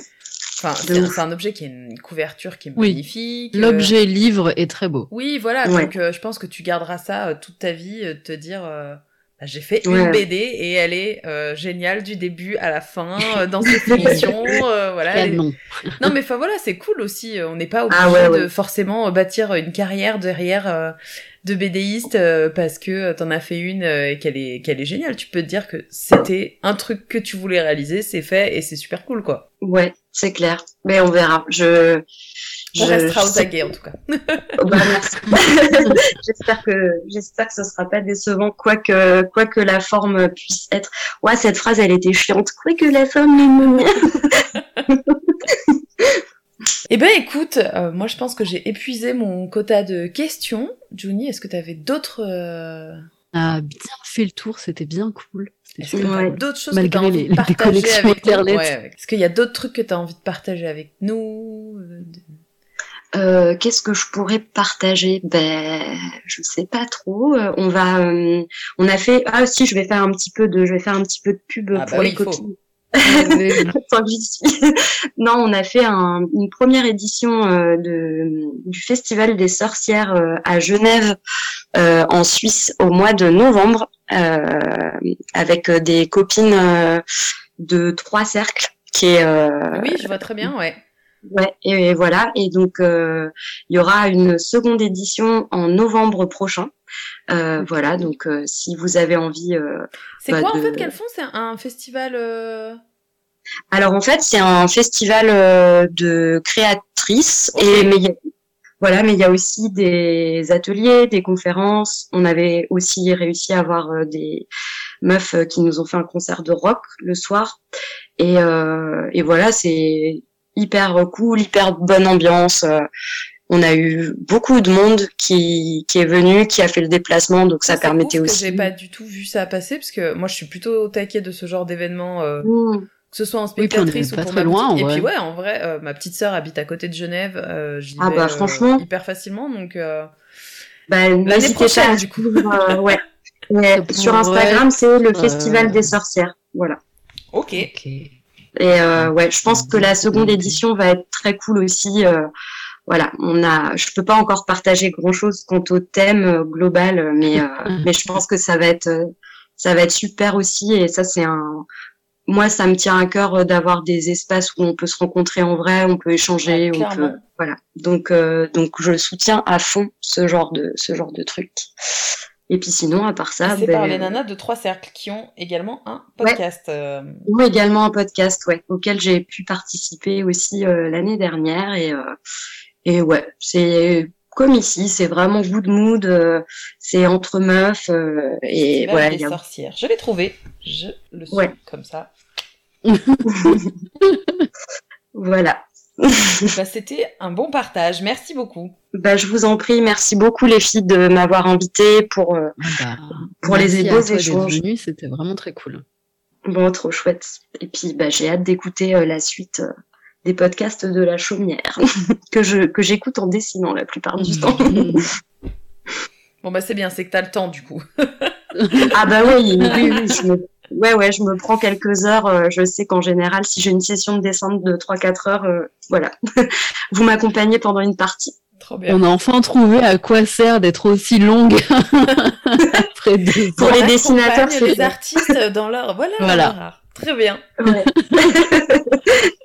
Merci Gulliver, nous avons enfin une excuse pour dire désolé, ça dure trois heures. On dira bah c'est pour Gulliver maintenant.